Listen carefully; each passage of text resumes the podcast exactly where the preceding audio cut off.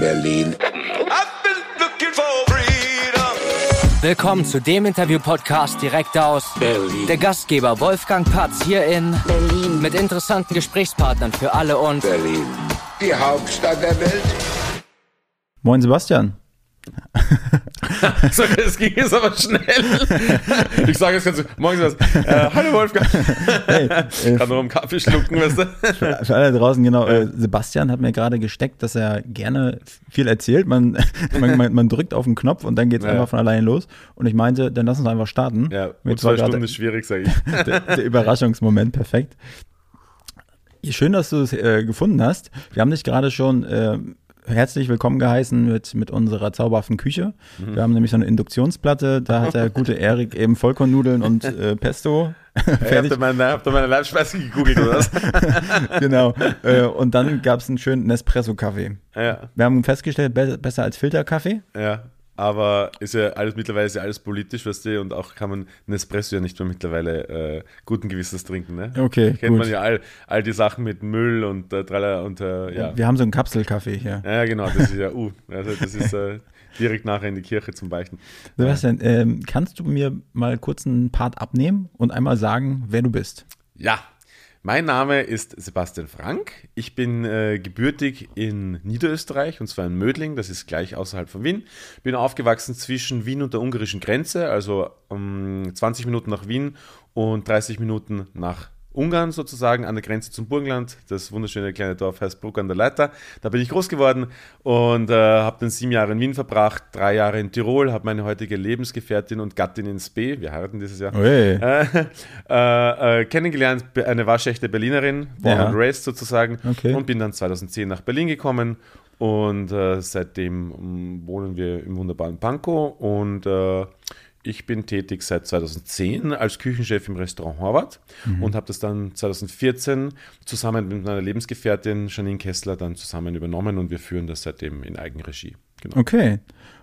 Okay, und das, äh, das Restaurant Horvath, das äh, hat ja jetzt mittlerweile schon einen ganz guten Namen in Berlin, ne? Ähm, ja, ich glaube, also es hatte vorher auch schon einen guten Ja. Namen. Also es ist nicht so, dass ich jetzt in ein unbekanntes Etablissement da reingeraten bin. Also es war in der lokalen oder in der Berlin-regionalen Szenerie schon auch bekannt, ähm, weil es im Grumio schon immer äh, seine 14, 15 Punkte hatte. Genau, es war kein unbeschriebenes Blatt. Es hat sich natürlich dann nochmal äh, äh, gewendet damit, dass wir dann, als ich 2010 dann angefangen habe, 2011 den ersten Stern bekommen habe, ganz unerwartet. Das hat natürlich dann sicher nochmal was gemacht. Und ähm, dann 2014, als wir, äh, also November 2015 haben wir dann nach der Übernahme ein Jahr, haben wir dann den zweiten Stern bekommen. Das hat natürlich auch nochmal was gemacht. Aber da spielen natürlich auch äh, andere Faktoren mit rein, dass Berlin natürlich auch mit in der Zeit, also in den letzten zwölf Jahren oder 13 Jahren fast, wo ich jetzt da bin, natürlich auch als Metropole gewachsen ist in der Welt und also die, die, also bis auf Corona sind Ja. halt die Nächtigungszahlen immer mehr gestiegen und und und. Also das äh, kommt natürlich alles dazu, dass man auch, man hat noch natürlich auch eine Plattform mit dem Restaurant in Berlin. Also wenn ich irgendwo am Arsch der Welt wäre, wäre das vielleicht anders. Wir hatten ja im Vorgespräch irgendwie schon festgestellt, dass wir die eine oder andere Parallele haben. Ich bin auch 2010 nach Berlin gekommen, übrigens. Äh, noch, noch eine dazu hier. Ja, ja, noch dazu, ja. Aber, okay, was magst du an Berlin? Also, ich, also, was mag ich an Berlin?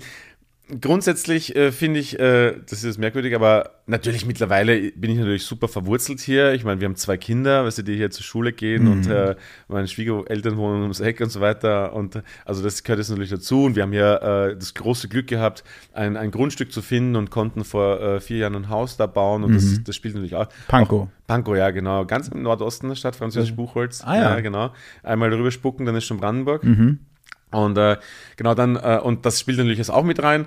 Aber, aber grundsätzlich habe ich gemerkt, ähm, dass ich gerne hier meine Arbeit auch verrichte, muss ich sagen. Ne? Also ich sage immer, ich liebe Österreich, also es wird immer mein Heimatland sein, Ja. warum ich rede, und ich liebe Wien. Also das ist also, das ist äh, so eine tolle Stadt auch, und ich möchte jetzt gar nicht zum Schwärmen anfangen.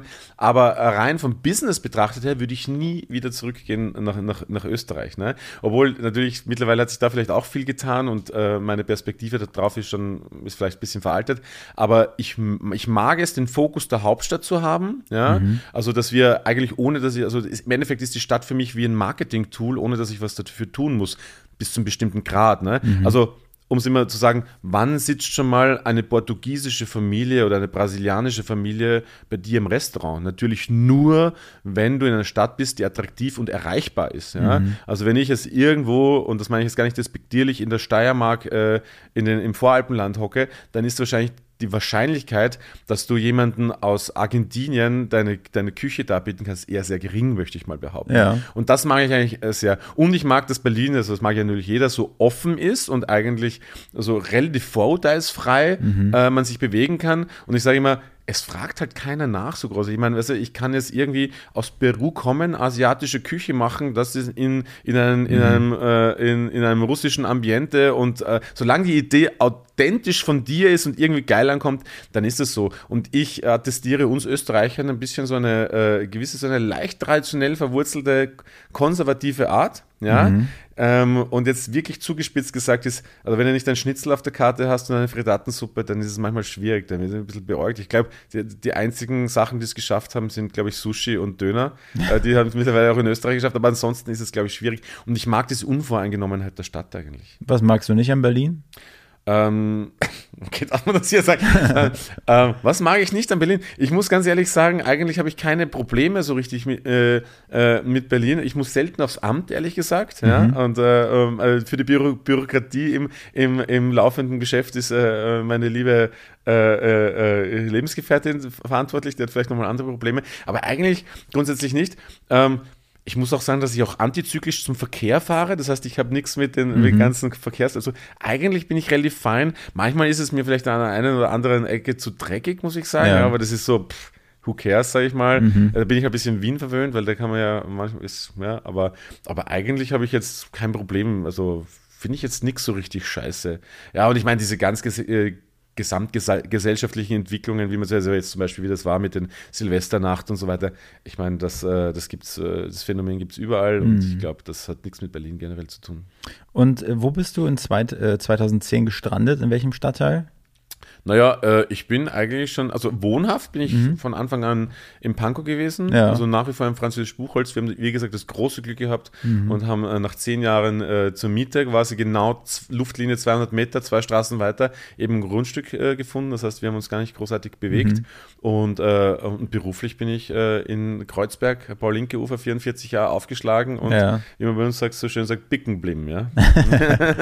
und deine ersten Jahre hier in Berlin, hast du auch so ein bisschen das, das Nightlife genossen oder machst du das vielleicht immer noch? Nein, überhaupt nicht. Also wenn ich es einmal im Jahr äh, rausschaffe, dann, äh, dann, dann, dann ist es schon gut. Ja. Äh, muss gar nicht. Also ich, das ist immer ein bisschen, wenn ich so durch die Stadt fahre, also ich bin ja schon ein, ein, ein Jünger und Anhänger der elektronischen Musikszenerie, ja, aber natürlich, also, also ich bin mittlerweile 41, ja, und äh, ich hatte meine Hochzeit natürlich so wie jeder, so zwischen so um die 20 herum, ja. ne, bis 25, 26 so ein bisschen.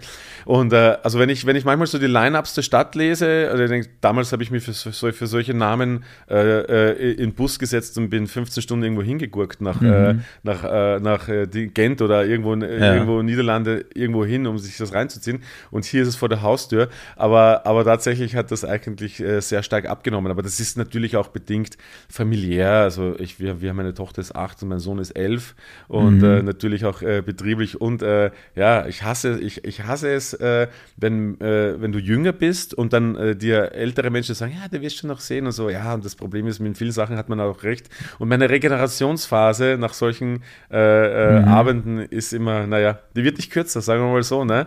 Und, ja, ich, ja. ich merke es mittlerweile auch. Ja, ja. Ja, aber du siehst eigentlich noch ganz frisch aus. Also ich wollte vorher schon fragen, wie alt du bist, aber. Äh, 34. Ja, so, ah, gutes Alter, ja, gut. Äh, aber ich mag trotzdem, ich, ich mag trotzdem jetzt so, ich mag, mag mein Alter so, wie es ist, ehrlich gesagt. Mhm. Ja, so bin ich ganz ehrlich. Aber, aber ich Nightlife und so, ja, ich muss auch sagen, ich fahre auch 16 Kilometer mit dem Auto immer in der Nacht. Das heißt, ich ja. trinke halt auch nichts, weißt du? Mhm. Also, oder so gut wie nichts im Endeffekt. Ja. Und das, das kommt auch noch rein, also so mal nach der Arbeit sich ein reinstellen oder so. oder wie ich letztens witzigerweise gehört habe, sich die Rüstung lackieren, das fand ich sehr schön. habe ich noch nie in meinem Leben vorher gehört, ja. habe ich sehr gefeiert. Also das ja, äh, findet auch eher seltener statt. Dann eher so ah, fuck, ich merke, man wird einfach älter. Man sitzt dann zu Hause mit einer Flasche Wein mit Freunden und so. Ne? Auch geil. Aber, aber ich muss trotzdem sagen, wenn man dann mal weitergeht, so ein bisschen, äh, ich, ich, ich genieße das, ich kann das schon noch nach wie vor. Also, das, also es ist nicht so, dass, dass das irgendwie erloschen ist oder so. Ne? Also ich, ich mag das schon. Aber gibt es dann, wenn es mal dazu kommt, noch Ja. irgendwelche Lokale oder Kneipen oder so, wo du mal endest? Ah, nein, die, wo du auch mal einen Namen sagen kannst? Achso, ja, jetzt, na, ich überlasse das meistens der jüngeren Generation. Ja. Ich bin ja über das große Glück, also das hält mich vielleicht auch ein Stück weit jung, dass ich äh, mit, äh, mit jungen Menschen mich äh, umgeben bin im, im Restaurant. Also ich sage mal, das Durchschnittsalter ist so zwischen 25 und 30. Ja. Und ich sage dann immer, hey, so, ihr kümmert euch da jetzt drum, wo wir da jetzt hingehen. Und dann, ja, keine Ahnung, was war, dann gehst mal Griesmühle oder wie, wie das ganze Zeug äh, äh, so Aber, heißt. aber dann läuft das so, wenn meinetwegen ein guter Vibe da ist, ihr macht, Ja. schließt das Restaurant zu, dass man vielleicht dann sagen könnte, hey komm, wir Ja, gehen ja. jetzt nochmal los. ja, ja, genau. Ah ja, das ist doch man, cool. Das, das kann man schon so sagen. Genau. ist gut. Ab, absolut. Ja. Und ist es dann so, dass du hauptsächlich bei dir im Restaurant isst oder isst du eher zu Hause? Also jetzt, ich will darauf äh, anspielen, Mhm. normalerweise frage ich meine Gäste immer, was sind denn so deine Lieblingsrestaurants? Oder wo kann man in Pankow hingehen? Ah, oh, Panko ist tot. Weil meistens spiele ich immer auf den, ähm, auf Ja. den ähm, Stadtteil drauf an, wo, Ja. der, wo diejenige Person lebt. Ja, ja ich meine, äh, ist, wenn man jetzt den Großbezirk Pankow nimmt, ich meine, da gehört ja einiges rein. Ich meine, Ja. das ist ja schon riesig, da gehört der Prenzlauer Berg auch äh, im Ja. Endeffekt dazu. Ich meine, da gibt es natürlich Möglichkeiten, aber da, wo ich bin, da ist es forget it. Und das, ich möchte mich da an der Stelle an all die, die sich bemühen und die ich noch nicht äh, bemerkt habe, entschuldigen, weißt du, dass ich Mhm. das alle in einen Topf werfe. Aber es ist eigentlich eine ziemliche Wüste, ne? Ähm, und ähm, Weißensee gibt es einen schönen Griechen, muss ich dir sagen. wirklich, also, Ja. also äh, um Griechen macht man normalerweise einen Bogen rum, ja, Ja. aber ja, okay. Aber Ich meine, ja, es ist halt einfach, du, du kennst das Spiel Uso for free, ne? Und Ah, dann gibt es einfach schönes Gyros. Es wird einfach mit einem Liter Metaxa-Soße übergossen Ah, und okay. Käse oben rüber. Ja. Das ist so ein, für so ein Katerfrühstück oder Ah, so, okay. Katermittag, Ja, genau das Richtige. Ja, okay. Naja, verstehe ich. So, man, für alle da draußen, die es jetzt gerade nicht sehen können, hier wurde gerade die Nase so ein bisschen gerümpft. ja, ja. Ne, es ist ja auch schon, also es, es, es arbeitet sich langsam, aber im Zeitlupentempo, also ich sage mal so, äh, jedes, pro Jahrzehnt eine mehr, so die Siebträgermaschine beim, im Kaffeebereich mal nach Pankow vor, sage ich. Ja. Ne? Ansonsten ist ja natürlich mit Vollautomat WMF dominierend, ne? Mhm. aber, aber es rückt langsam in, in meine Richtung. Also es ist Wüste. Aber ich werde super oft gefragt, naja, und wo hier, wo gehen Sie hin essen? Und das Ding ist, ich habe halt super wenig Zeit zum Essen gehen. Ja. Also es ist jetzt, also da kommt auch wieder dazu natürlich, ich meine, mittlerweile wird es besser, die Kinder werden älter, da kann man auch schon mal zwei, drei Stunden äh, alleine lassen oder oder vier oder fünf, das geht schon mal. Oder wenn Oma mal die Kinder schlafen legt, dann schlafen die auch von alleine und so. Das war, aber man war jetzt schon auch ziemlich geprägt von, dieser, von diesem Kleinkindalter. Du gehst am Abend halt nicht einfach mal zum Italiener. Ja. Oder du gehst am Abend nicht Pizza essen oder irgend gehst, machst du einfach nicht. Ne? Ja. Und das Ding ist, wenn du dann mal Zeit hast, wirklich explizit, okay, ähm, die zwei, dreimal im Jahr, wo du sagst, okay, jetzt gehen wir mal vor die Haustür und essen, dann gehe ich in besternte Etablissements, weil ich A, Kollegen, Kolleginnen besuchen möchte, Ja. ja, dann auch mal äh, gucken, weil mich das dann mal auch wieder interessiert, was haben die, man geht ja dann eh oft mal zwei, drei Jahre nicht hin. ja. Was ist da passiert? Was bringen die am Teller? Die mal face to face sehen. Und ich sage dann auch, wenn ich diesen einen Abend habe, dann ist mir der einfach zu schade. Ich meine, eine Garantie, dass es gut ist, gibt es ja nie. Aber ist mir zu schade, einfach irgendwo hinzugehen, wo es vielleicht ein halbwegs pseudo-leckeres äh, Entrecot gibt. Also das interessiert mich dann auch nicht. Ja. Ist ganz ehrlich. Und ich möchte dann den Abend auch äh, wie so ein, wie so ein, eben in einem Restaurant mit mehreren Gängen. Ich will dann halt auch dann zwei, drei, vier Stunden da sitzen Ja. und nicht nach eineinhalb Stunden sagen, so, und das war's jetzt und jetzt fahren wir wieder heim. Ja. Also irgendwie. Du, hast, Also, du, du hast recht, ich habe es gestern Abend mit meiner Freundin wieder gemerkt, wir haben Sushi bestellt, ne? ja. Gefühlt nach zehn Minuten war das Ding, ist das Ding verpufft gewesen, weil wir nebenbei Fernsehen geguckt haben. Ja, ja. Einfach reingeschaufelt, wie die Bekloppten. man hat, man genießt Ja. es einfach nicht, ne? Und Absolut. Ja, da, äh, da kann man, ich meine, das äh, wird wahrscheinlich eh schon die ganze Stadt mittlerweile wissen. Äh, es gibt noch immer Leute, die sagen, ja, bloß nicht weiter verraten. Aber es gibt in der Lüchener Straße, wenn die so heißt, im Prenzlauer Berg, LY, ich glaube, das Mhm. Heißt Lüchener oder Ja, Lüchener Straße. Straße gibt es ja das Sasaya, ne? das ist ja dieser, das japanische Restaurant und finde, die machen ja sicher eines der besten Su Sushis der Stadt. Mhm. Und, äh, und die haben auch super kleine Gerichte und so. Ähm, und da einfach mal hinsetzen und bloß nicht Chef's Choice nehmen. Das ist zwar auch sehr gut, aber dann kommt genau der Effekt zu tragen. Man kriegt dann 30 Nigiris auf einmal Mhm. und dann inhaliert man die in 20 Minuten weg und dann ist, ist es durch. Sondern einfach hinsetzen und einzelne Giris bestellen und sich die gangweise servieren. Ja? Ja. Und, äh, und dann zwischendurch auch mal eins so, kann ich nur super empfehlen, die haben so einen kleinen Krebsenkuchen, so ein Biskuit auf, auf Flusskrebsbasis, der dann getränkt ist und ist super gut. Und, und dann unbedingt äh, Lachsforellentoro, also Bauchlappen von einer Lachsforelle geflemmt. Also das in drei Stück separat servieren lassen. Weil dann eine, um zu merken, wie wahnsinnig gut das ist, die zweite einfach dann zum richtig nochmal, man ist schon mal vorbereitet, Ja. wie gut das ist, zum Genießen, das dritte einfach nur, weil es so geil ist. Also, aber, aber, aber das sage ich Okay. beim, beim Sushi immer unbedingt so in mehreren Etappen, weil sonst ist es genauso, ich bin ja der gleiche. Ne? Das hört sich ja fast an wie, wie, äh, wie bei Sex. Ne? Vorspiel, der Hauptgang und dann nochmal Ja, man, die Zigarette äh, danach. Ich habe mal, ein habe mal in äh, Starnberg bei München in einem Altersheim gekocht. Das war so ein schönes Buchprojekt. Ähm, äh, das kulinarische Erbe heißt das. Mhm. Ist auch äh, durch die Decke, gibt es zwei Auflagen mittlerweile davon durch die De- Decke gegangen, wo wir als Köche ähm, äh, ähm, Seniorenheime besucht haben. Zielgruppe war 85 plus, Mhm. uns mit denen hingesetzt haben und das Essen ihrer Kindheit quasi besprochen haben und dann eben Sachen rausgezogen haben, die wirklich interessant waren. Dann sind wir losgegangen, haben das bei regionalen Produzenten versucht nachzukaufen, also die Produkte. Und dann haben wir am nächsten Tag mit den Senioren zusammen das gekocht und das dann auch für die serviert sozusagen, so, sofern die motorisch oder Ja. so noch in der Lage dazu waren. Und da ist auch, äh, weil du das mit dem Sex gerade verglichen hast, ne? Und da ist auch irgendwann mal die Aussage getätigt worden, das Essen ist das Sex des Alters. Ja. Ja, also bin, unterschreibe ich fix, dass das so sein wird, ne? Ja. Also, so. Ja, okay. Ähm, deshalb gibt es ja auch Servietten. Ah, ja. Okay. Ich meine, aber noch ein paar Tage hin, aber du, wenn du, ich meine, wenn du, wenn du halbwegs in der Birne noch fit bist und du bist 90, weißt du, ja, Ja. okay, entweder Villa Germania, Thailand oder halt, äh, äh, äh, Wie wichtig ist dann Essen, um alt zu werden? Also ich sag mal, ich habe ich hab mir mal so ein Buch gekauft äh, oder habe es geschenkt bekommen, Ernährungskompass Mhm. Ja. äh, von Bast Kast, irgendwie so einem Autor.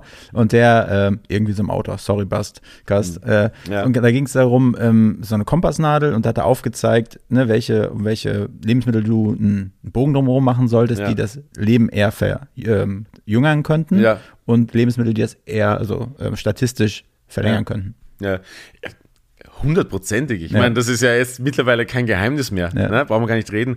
Ich meine, wenn du, wenn du dir äh, die Stoffwechselprozesse im Körper anschaust, ich meine, unsere, unser, unser Stoffwechsel ist ja im Endeffekt genauso, also wenn jetzt die, äh, die durchschnittliche fleischlastige äh, Mhm. oder zuckerlastige oder kohlenhydratlastige Ernährung äh, zugrunde legt, die ist halt so, äh, die halt so gängig ist, ne? Ja. Das ist ja wie wenn du ständig 250 mit auf der Autobahn fährst. Ich meine, irgendwann wird die Karre sagen, ja, okay, Mhm. vielleicht, vielleicht fahre ich mal ein, zwei Wochen durchgehend 250, aber irgendwann wird es halt mal im Motor irgendwas nicht mehr Mhm. passen. Und so ist es ja mit unserem Stoffwechsel auch im Endeffekt. Ne? Und Gefühl, alles, Bauchspeicheldrüse, alles muss im, im, im Endeffekt äh, hier Hochleistung Mhm. fahren, nonstop. Und dass das auf Dauer nicht gut geht. Und dass es natürlich Lebensmittel gibt, die das fördern oder Mhm. eben nicht.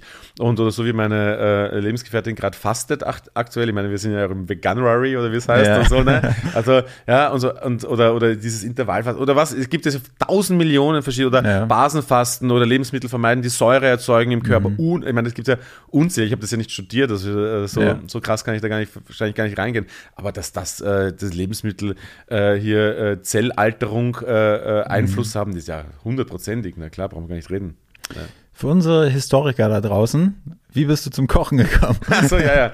Ja, das ist äh, mittlerweile, früher habe ich, mir gedacht- hab ich immer gedacht, da kann man das so sagen, aber ja, im Grunde genommen war es so ein, ein Mix aus kein Bock auf Schule mehr ähm, und äh, der Zufall. Ja. Ne? Also, ähm, so dass ich äh, als äh, meine Mama wollte immer für mich, so wie wahrscheinlich viele Eltern für ihre Kinder, äh, hier Gymnasium und Studium und so. Ne?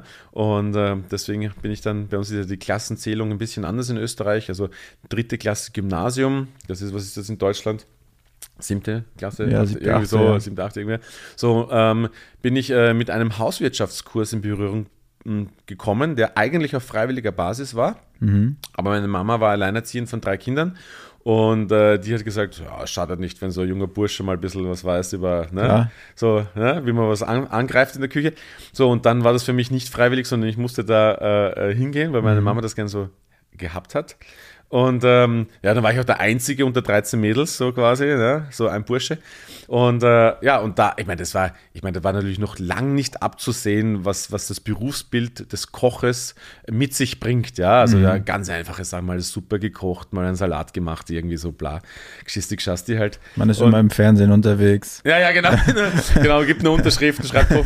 Nein, äh, und wird zum Podcast eingeladen. Ja. Nein, äh, und, äh, und da irgendwie äh, habe ich es ich habe es halt nicht, also ich kann jetzt nicht sagen, dass ich, dass ich, wow, das ist es, aber ich fand es auch nicht scheiße, ne? Also irgendwie, ne?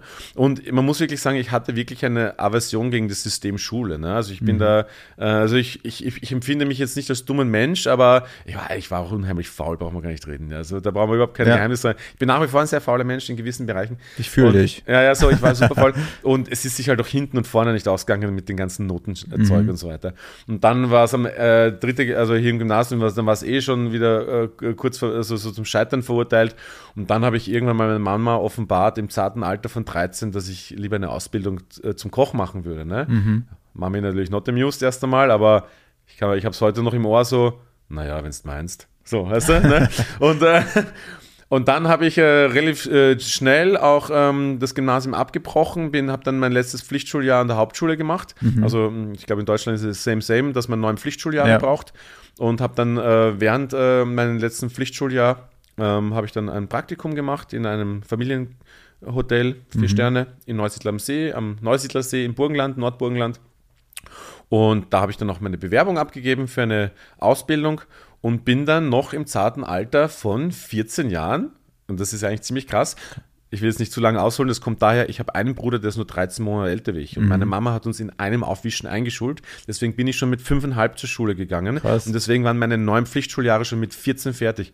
Und ich habe am 5. August 1996 meine Ausbildung begonnen zum Koch. Da war ich noch 14. Ich bin im November dann erst 15 geworden. So. Und ich war dann auch mit 17 schon fertig mit, der, äh, Ja. mit meiner Ausbildung. Ne? Bin dann einmal hier zur, zur Army gegangen, hier zum Bundesheer und dann nach Wien. Genau, aber so bin ich eigentlich zum Kochen gekommen. Ähm, äh, genau, das waren so diese. Und, und was, was, was meinst du, also wie viel von deinem jetzigen Können Mhm. hast du damals, äh, hast du so in, von der Pike auf mitbekommen? Ja, extrem viel. Also, ne? also das ist ja, ich meine, es hört sich jetzt so super altklug an, ne? aber ich meine, das Fundament ist halt einfach, ich meine, nicht- du kannst, äh, wenn das, das beste Haus, wenn es auf einem sch- scheiß Fundament steht, Ja. hilft nichts, weißt du? So, und, äh, und genauso ist es, dass ich einfach eine, eine wirklich eine gute Ausbildung hatte. Ja? Also ich hab, bin wirklich klassisch ausgebildet, in klassisch österreichischer äh, äh, Küche, 1000 Strudeln gezogen, 15 Millionen Knödeln gedreht und Schupfnudeln gewurzelt und keine Ahnung was. Und, äh, und es wurde Gott sei Dank äh, in diesem Hotel, Familienhotel, wo ich gearbeitet, meine Ausbildung machen durfte, es wurde nichts gekauft. Es wurde alles selbst hergestellt. Ich habe tonnenweise Marmeladen eingekocht und keine Ahnung, lauter so, also wirklich, und wir sind rausgefahren und haben, also das, was heute eigentlich alle in Instagram verwurschten, weißt du, so äh, hier Nüsse gesammelt Ja. und Holunderbeeren und Kirschen, jeden Rotz halt, ne? und Schwammerl suchen gegangen, weißt du, und Ja. so, so, und ganze Tiere und so, also ich bin wirklich gut äh, äh, äh, aufgewachsen kulinarisch und das Wichtigste aber auch, weil Wissen kann man sich immer aneignen, in, in jedem Stadium des Lebens, aber das Wichtigste war die Grundeinstellung zu diesem Beruf, dass es einfach mit Arbeit verbunden ist. Ja? Und, und, und diese Disziplin quasi, ähm, äh, die auch irgendwie dann ein Stück weit natürlich in eine Passion übergegangen ist, also diese Kombination, die habe ich auch in meiner Ausbildung äh, äh, mitbekommen. Und das ist etwas, von dem zehre ich bis heute. Ja? Einfach diese Disziplin und diese Passion, einfach das jeden Tag äh, quasi zu verrichten. Aber es ist schon krass, wenn man sich vorstellt, alles selbst herzustellen, auch ne, alles sammeln zu gehen und Mhm. Ja. keine Ahnung, und daraus dann Sachen zu machen. Das ist ja auch, ist ja auch gar nicht so üblich, oder ist das in Österreich schon es üblich? Ist, also das Ding ist mittlerweile, ich meine, ich komme jetzt nicht uralt vor, aber ich meine, wir reden fast schon von einer anderen Zeit. Ich meine, wir reden Ende der 90er. Ja, haben die noch quasi. alle Ritterrüstung getragen, ne? Ja, ja, genau so. Ich meine, weißt du, du, du, das ist ja, es, ich meine, klar gab es auch da schon eine Lebensmittelindustrie, die Convenience Ja. äh, angeboten hat. Aber wir sind im ländlichen Raum äh, von Österreich, weißt du, ne? Mhm. wo Kochen und es ist ja auch so, ich bin ja auch, äh, meine Mama hat ja auch gekocht, ne? Also irgendwann habe ich gemerkt, dass sie jetzt nicht die beste Köchin ist, also geschmacklich betrachtet, ja. Ja. Weißt du, aber am Ende das Know-how und also das Wissen, wie man was macht, war ja da. Ja, meine Mama hat ja auch nichts gekauft, ne? Hast du ihr das Also- mal gesagt? Mama, du bist nicht die beste Nein. Küche. Nein, ich habe irgendwann mal angefangen, wenn ich, na, wenn ich äh, Besuch äh, äh, gewesen bin oder so nach Hause gefahren bin, dass ich so, dann habe ich so ein bisschen so verkauft, dass wie ich mache dir mal eine Freude, ich koche, weißt du? Ja. Also, ne, und das, das, das hat sich überall, überhaupt in meinem Leben durchgezogen, dass ich permanent, äh, wenn ich, äh, permanent ist stark übertrieben, aber ich sage mal so 80, 90 Prozent, wenn ich wohin fahre zu Freunden oder so, dass ich selbst meine Sachen mitbringe und da koche, weißt du? Mhm. Ja. Die freuen sich und ich freue mich auch. Ja, das, das, das glaube ich. Ich, muss, ich muss sagen, wenn ich mal irgendwo anders oder auswärts äh, Mhm. übernachte, ich freue mich immer darauf, so wie ist das Frühstück da, ne? Ja. Okay, es gibt Brötchen, es gibt äh, Butter aus der Ja. Aufreißpackung, Ja. aber irgendwie schmeckt es woanders, finde ich immer besser. Ja, naja, ich, ich habe gelernt, diesen, diesen äh, äh, seltenen Moment zu genießen, Mhm. wo du, weil wenn du, wenn du ständig fürs Essen oder für die Zubereitung verantwortlich bist, dann bist du in diesem Prozess und dir fehlt dann am Ende diese Überraschung, dieses Aha. Mhm. Weil du probierst alles 15 Mal, Ja. Du weißt vorher schon, wie es schmecken wird und so weiter und so fort. So, und dann setzt du dich hin und dann, du kommst auch aus so, so ein bisschen leicht stressigen, sage ich jetzt mal, äh, Prozess raus, setzt dich zum Tisch mit den anderen, die sind total relaxed, weil die haben ja nichts gemacht. Ja. So, weißt du? Du kommst in eine andere Stimmung, auch wenn die Küche, da- weil wir haben ja auch, auch ein große, äh, in unserem Zuhause so gestaltet, dass, äh, dass natürlich das, da, die Essbereich natürlich mit dem Wohnbereich verschmolzen ist, ne? weil das natürlich auch super sozial Ja. ist, Küchen und Essen und so weiter. So, und dann aber trotzdem, auch wenn das nur zwei Meter da drüben ist, weißt du, aber du, du wurschtelst da rum, die anderen sitzen schon geschmeidig, du kommst trotzdem in eine andere Atmosphäre, weil die sitzen, Ja. sind gechillt, du bist ein bisschen so aufgekratzt vom, ah, jetzt alles finishen und fertig machen, so, und dann setzt du dich hin und dann sollst du von jetzt auf gleich relaxed sein und dann isst du das Essen, was du gerade vor drei Minuten noch probiert hast, weißt Ja, du, so, ne? so, und ich genieße mittlerweile diese Momente, sich hinzusetzen und du bekommst etwas, was einfach gut ist. Ne? Und Mhm. du denkst ja, hey, gerade war es noch. Gerade war noch alles super gut und jetzt ist es noch besser. So, also, und, und das sind wirklich seltene Momente eigentlich, weil immer ich fürs, meistens fürs Essen Mhm. verantwortlich bin. Und das genieße ich, das mag ich eigentlich an, an woanders essen. Ja. Ja. Dann äh, komm nicht zu uns ins Büro. Dann wird es ein Scheißtag. Und ich freue mich jetzt auch schon wieder jetzt auf, in zwei Wochen. Äh, ich fahre wieder äh, zu meinen Lieben oder einer meiner besten Freunde äh, nach Salzburg äh, Ja. am Weiherhof und, und ich habe mit ihm zusammen in Wien gearbeitet, auch vor vielen Jahren. Und äh, die machen ja nach, also abgesehen davon, dass sie äh, sensationelle auch äh, High-End-Gastronomie machen, also hier mehrgängige Gemüsemenüs, aber die haben auch ein Wirtshaus noch mit dran. Und ich bin ja, wenn ich etwas von mir be behaupte, dann sage ich, also ich bin ziemlich gut in klassische österreichische Küche. Ja? Also da habe ich eine ganz explizite Vorstellung, wie was zu sein hat. Ja? Und äh, das traue ich mich auch deswegen zu sagen, weil ich denke, ich bin ziemlich sicher, dass ich es ganz gut umsetzen kann. Und, äh, und die kochen genauso, wie ich es mir vorstelle. Wenn ich mich da hinsetze Ja. und einen Kaiserschmarrn nehme oder wenn ich ein, was auch immer, ist ja wurscht, irgendwelche Knödel, nehme, das, also da, da freue ich mich jedes Mal. Und es sind zwei Wochen wieder soweit, ja, das ist äh, gleich mal äh, hier Werbung machen in Salzburg, im Oberbinsgauer, im Bramberg am Wildkogel, der Weiherhof, da hingehen und einfach, das ist einfach top. Also so stelle ich mir vor. Wie man Wird aufgeschrieben. Und was Ja. muss man dann bestellen, um einen guten Überblick von der österreichischen Küche zu bekommen? Weil ich war einmal in Wien und ein, zwei Mal in- in Salzburg und ich fand es geil. Also ich mag gerne Knödel, ja. Und da gab es irgendwie, glaube ich, so angebratene Knödel, so mit Ei noch oder sowas. Ja, Gräste Knödel mit Ei. Richtig, also Ja, ja. ich hätte mich da reinsetzen können. Das Ja, war, ja. da gibt's, da habe ich in Wien zum Beispiel eine, eine, eine ganz gute Empfehlung in der Burggasse im siebten Bezirk, da gibt es das Schilling, also wie die alte Währung. Mhm. Äh, das Gasthaus Schilling, das gibt es nach wie vor, das habe ich letztens erst mal jemandem empfohlen und der war da, also es hat noch offen. Mhm. Und da äh, gab es früher auch richtig die äh, saure Nieren, größte Leber, äh, größte Knödel mit Ei, Eiernockerl, backene Schinkenfleckerl. Also wirklich so diese, diese, diese Küche der zweiten und dritten Reihe. Und ich, ich will überhaupt nichts kommen lassen über Schnitzel und über einen Tafelspitz. Ja. Und also das hat absolut seine Berechtigung, dass das alles zu Weltruhm gekommen ist. Ja. Und da kann ich auch, äh, äh, auch wenn es eine ziemliche Touristenbude ist, aber die machen das qualitativ sehr gut an der Wollzeile im ersten Bezirk. Ähm, ähm, Blachhutter, also da hingehen und äh, äh, gekochtes Rindfleisch, kann man verschiedene Sorten wählen, das einfach einmal durchziehen mit, mit, äh, mit Rösti und Creme, also richtig klassisch, äh, so im Kupferkessel serviert. Also das hat alles seine Berechtigung, aber wirklich auch so die Küche der zweiten und dritten Reihe, so, ne, die sehr regional verwurzelt ist, dann, Ja. äh, das, das mag ich schon sehr auch. Ne? Und da, da sind natürlich die Salzburger, das ist ja der Alpen, also ich komme nicht aus den Bergen, ne? Mhm. also die denken immer, ich sage immer, ich sage immer, keine Berge, kein Schnee, keine Lederhosen, kein Jodeln, da wo ich her bin. ja? Das ist ja super flach, das ist ja, Ja. Neusiedler See, also Nordburgenland, also ich kommt so aus Niederösterreich, aber Bruck an der Leiter, die Leiter ist der Grenzfluss zum Burgenland, also der Mhm. Bahnhof war schon Burgenland und da schaust du ja eigentlich schon fast nach Ungarn rüber. Das ist schon pannonische Tiefebene, Mhm. ne? pannonisches Klima, viele Sonnenstunden, viel Rotwein und so, da kommt ja der gute Wein her, der Rotwein in Österreich.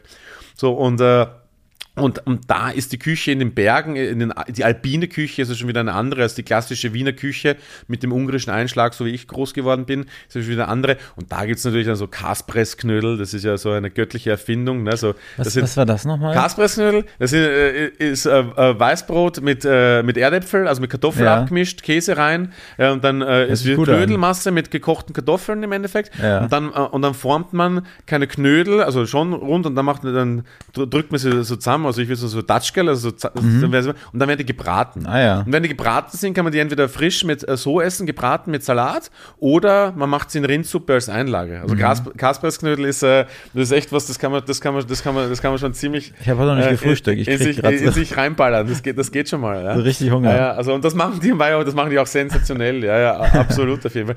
Aber trotzdem, ich kann es auch, also auch um mal äh, Gerichte der ersten Reihe rauszupicken, ist also ein anständiges Schnitzel in Butterschmalz gebacken, das hat einfach seine Berechtigung. Mhm. Und das, ah, jetzt komme ich wieder zurück auf was ist scheiße in Berlin. Und das attestiere ich jetzt mal Berlin, dass es hier kein geiles Schnitzel gibt. Auch Ja. wenn alle sagen, ja, da musst du hingehen und das ist, das ist das Schnitzel und das ist. Nee, forget it. Ihr habt einfach noch kein Schnitzel gegessen, Mhm. kein geiles in, in Berlin. Da, da, da, das unterschreibe ich und ich nehme gerne, ich bin, äh, äh, ich, ich, ich lasse mich gerne bessere mir lernen.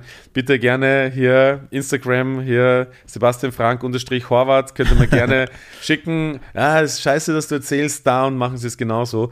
Aber, aber äh, genau, österreichische Küche ist sowieso generell, auch wenn es viel Angebot gibt in Berlin, also ja, aber da, da bin ich auch ein bisschen, bisschen nerdig, weißt du? Wie ja. paniert man einen Schnitzel? Das ist jetzt für die, für die Berliner hier, Ja, das ich, ist ja auch, wichtig. das ist ja auch so. Da gibt es ja auch fünf Millionen Mythen und so weiter Ja. und jeder. Und ich möchte überhaupt gar nicht sagen, weil ich habe meine eigene Meinung dazu. Ja. Ich versuche das aber trotzdem ein bisschen aus einer Vogelperspektive zu betrachten, weil es gibt Leute, die sagen, das Ei nicht, äh, nicht äh, zu komplett zerstören, also nur so mit der Gabel durchschlagen, Mhm. damit die Eiweiß und die Struktur erhalten bleibt, damit es dann besser aufgeht. Mhm. Dann gibt es welche, die sagen, nee, äh, also ich bin einer, die, die mixen es einfach durch, Ja. Mhm. bis es flüssig ist, damit es besser abläuft.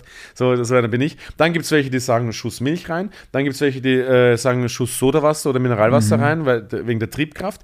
Dann gibt es Leute, die sagen, ähm, das Schnitzel vorher mit Wasser abspülen, Mhm. ähm, damit eine Schicht Wasser am Fleisch ist, die dann die Panade in die Höhe treibt. Das funktioniert auch wirklich. Mhm. Also das möchte ich jetzt gar nicht sagen, dass es ein Bullshit ist. Ich will nur sagen, dass es nicht notwendig ist. Ja. Dann gibt es Leute, die Brösel bloß nicht fest andrücken, weil sonst pappt die Panade am Fleisch. Mhm. Das ist sowieso der größte Scheiß. Also ich setze mich eine halbe Stunde auf den Schnitzel und dann äh, mache ich es dir in der Pfanne noch immer, dass es so Ja. friert. Weißt du? also, das also wirklich, das ist, das, ist, das ist ein totaler Nonsens. So, und das Ding ist, äh, am Ende kann jeder das machen, wer will. Mhm. Aber ich garantiere dir, wenn ich ein Schnitzel in Mehl lege, dann in Ei und dann in Semmelbrösel und das Fett hat die richtige Temperatur, dann wird das soufflieren. Halle-? Halleluja. Ja, das ist also, ne, das ist so. Aber das Einzige, also, äh, das, äh, was ich gerne mache, aber das hat eher einen praktikablen Grund. Es gibt ja in Österreich das doppelgriffige Mehl. Das ist ja ähm, nicht so wie das normale, äh, normale Mehl, so fein gemahlen, sondern ein Tick gröber.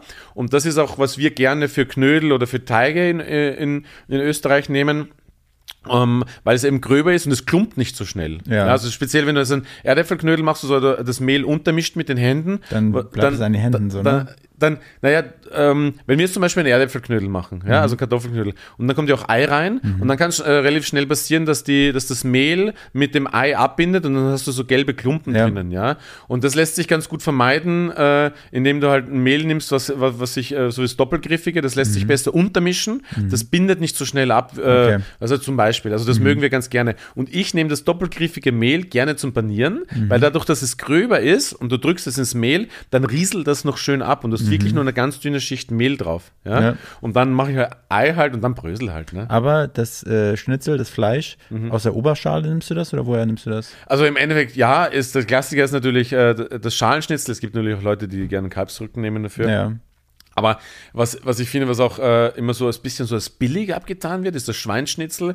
Ich finde, ein Schweinschnitzel hat eine absolute Legitimität. Warum soll Schweinefleisch schlechter sein als Kalbfleisch? Ich meine, ich finde es hat ein geiles, geiles, geiles Aroma. Naja, das soll mir mal einer erklären, ja. warum es so ist. Einfach weil, weil es billiger im Verkauf mhm. ist oder also das ist so, mhm. das ist ein totaler Nonsens, weißt du? Klar verstehe ich, dass, dass man sagt, okay, klassisch ist es das Wiener Schnitzel und das hat Tradition, das verstehe ich auch, das unterschreibe ich auch so, weißt du, ne? Mhm. Aber jetzt nichts gegen ein Schweinsschnitzel, Entschuldigung, was ist das Problem? Und dann wird es vorher schön geklopft, also wie nennt wie ja, ja, bei uns sagt plattiert? Man, Genau, plattiert, also genau, plattiert. Ja. Und, äh, und das Ding ist, äh, bei uns sagt man immer so, dass äh, durch Schnitzel muss man äh, Zeitung lesen können. Ne? Also mhm. wir mögen, also ganz dünn. Da ist ja ganz dünn, ne? Und da gibt es ja auch, und das hat man vorwiegend auch, wenn man im österreichischen äh, Raum arbeitet, als Gastronom, mhm. ja, Koch, Köchin, wie auch immer, dann, äh, und da war ich selber schon einige Male dabei, bei Diskussionen mit meist, und jetzt will ich es, also ich, nee, ich sag's so, ich sag's diplomatisch, mit nicht österreichischen äh, äh, Staatsbürgern, sage ich mal, ja, hat man dann schon mal die eine oder andere Diskussion, warum das Schnitzel so dünn ist. Ne? Mhm. Also weil in anderen Gegenden der Welt man das Schnitzel dann so als Zentimeterscheibe kennt. Ja. ja und geil ist auch, wenn, äh, wenn das Schnitzel souffliert und die Leute sich beschweren, dass sich die Panade abhebt. Mhm. Das, ist, das ist auch, sind auch nette Diskussionen. Aber egal. Und genau, man sagt bei uns, äh, man muss Zeitung durchlesen können, ein bisschen, also ja. also relativ dünn natürlich und dann äh, natürlich im Butterschmalz ausgebacken. Okay. Ja, genau. Vielen lieben Dank. Naja, kein Thema. okay, lass uns doch mal äh, zum Restaurant Horvath kommen. Ja. Was ist euer Konzept für alle Berliner, die noch nicht da waren?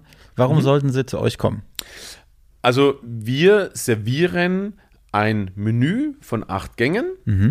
das man tendenziell auf zehn Gänge aufstocken kann, aber das ist jetzt Side-Info, äh, von acht Gängen, das um es jetzt mal äh, verständlich aus, auszudrücken, so semi-vegetarisch, also gemüsebasiert. Wir arbeiten Gemüse sehr stark gemüsebasiert. Also wir haben, wie gesagt, kein Fisch, kein Fleisch mehr als Stück mhm. im Menü.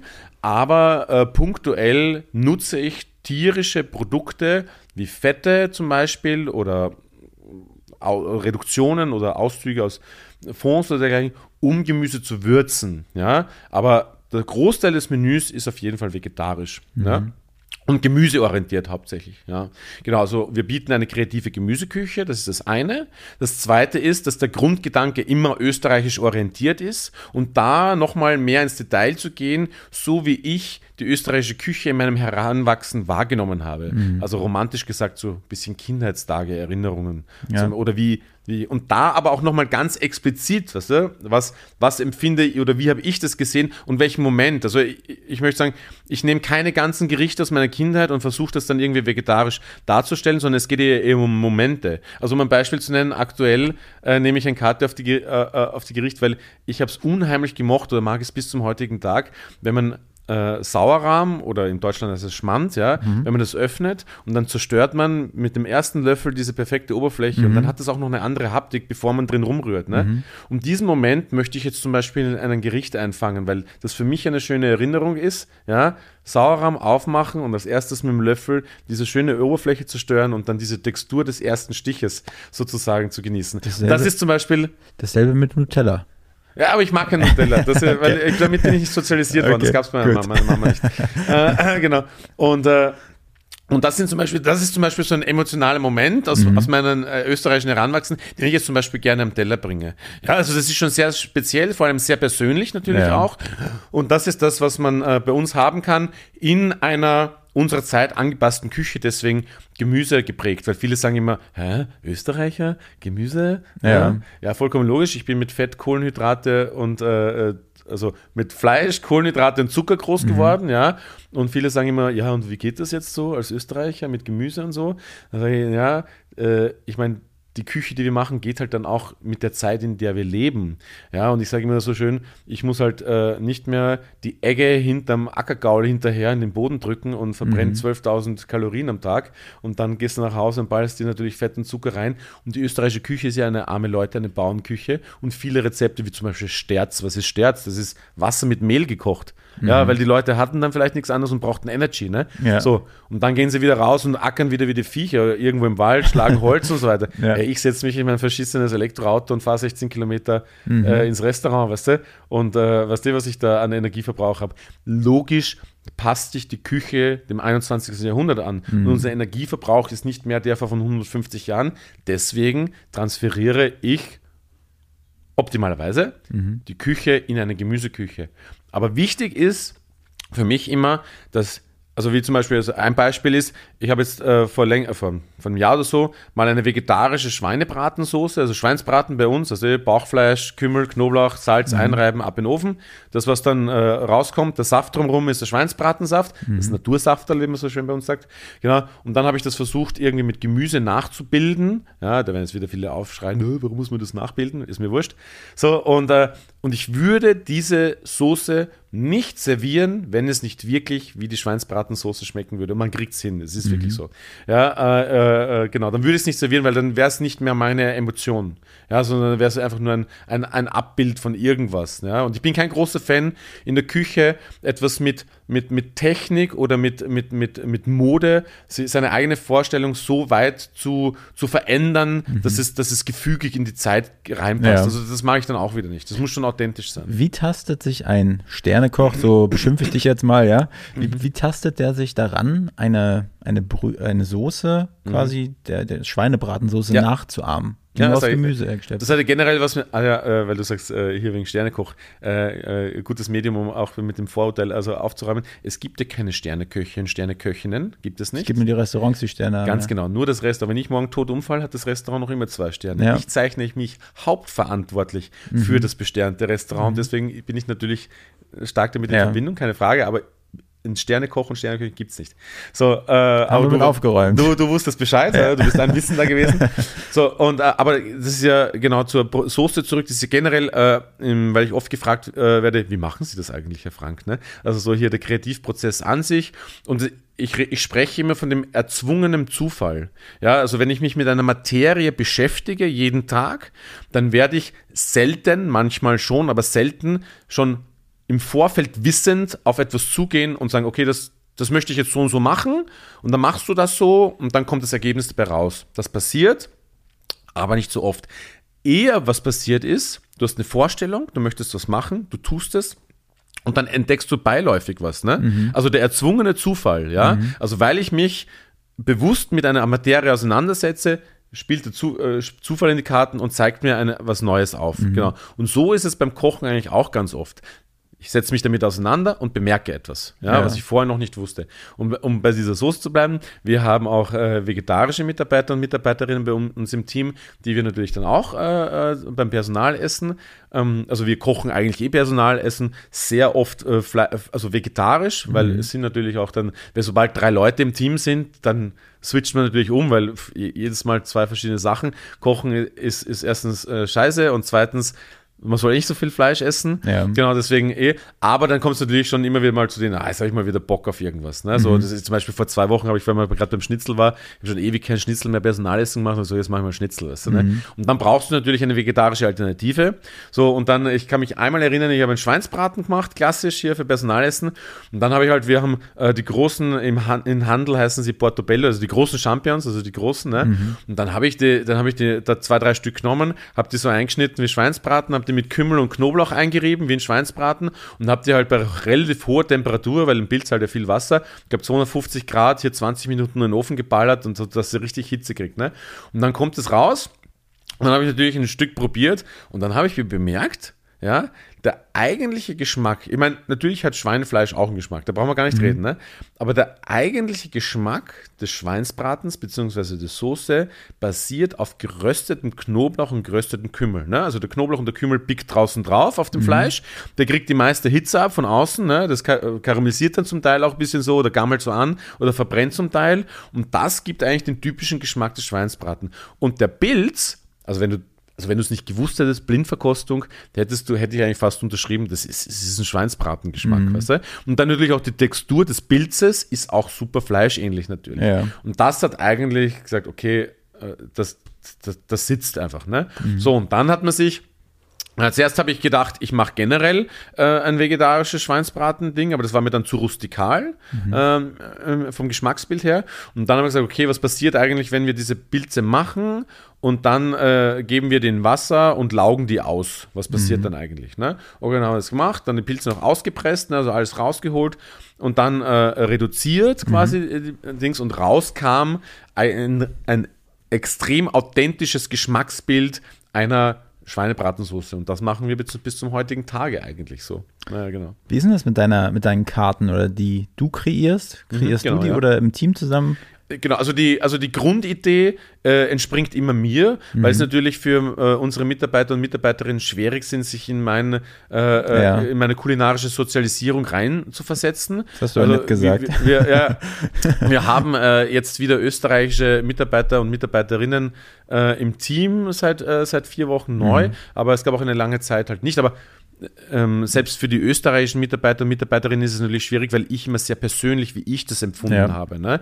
Und es ist immer so, klar kennen wir alle diese Gerichte, mit denen wir groß geworden sind, Wurstnudel, Eiernockerl, keine Ahnung was, aber es kann sein, dass es eine Haustüre weiter schon wieder anders wahrgenommen wird. Deswegen rede ich mir von dieser ganz persönlichen Ja.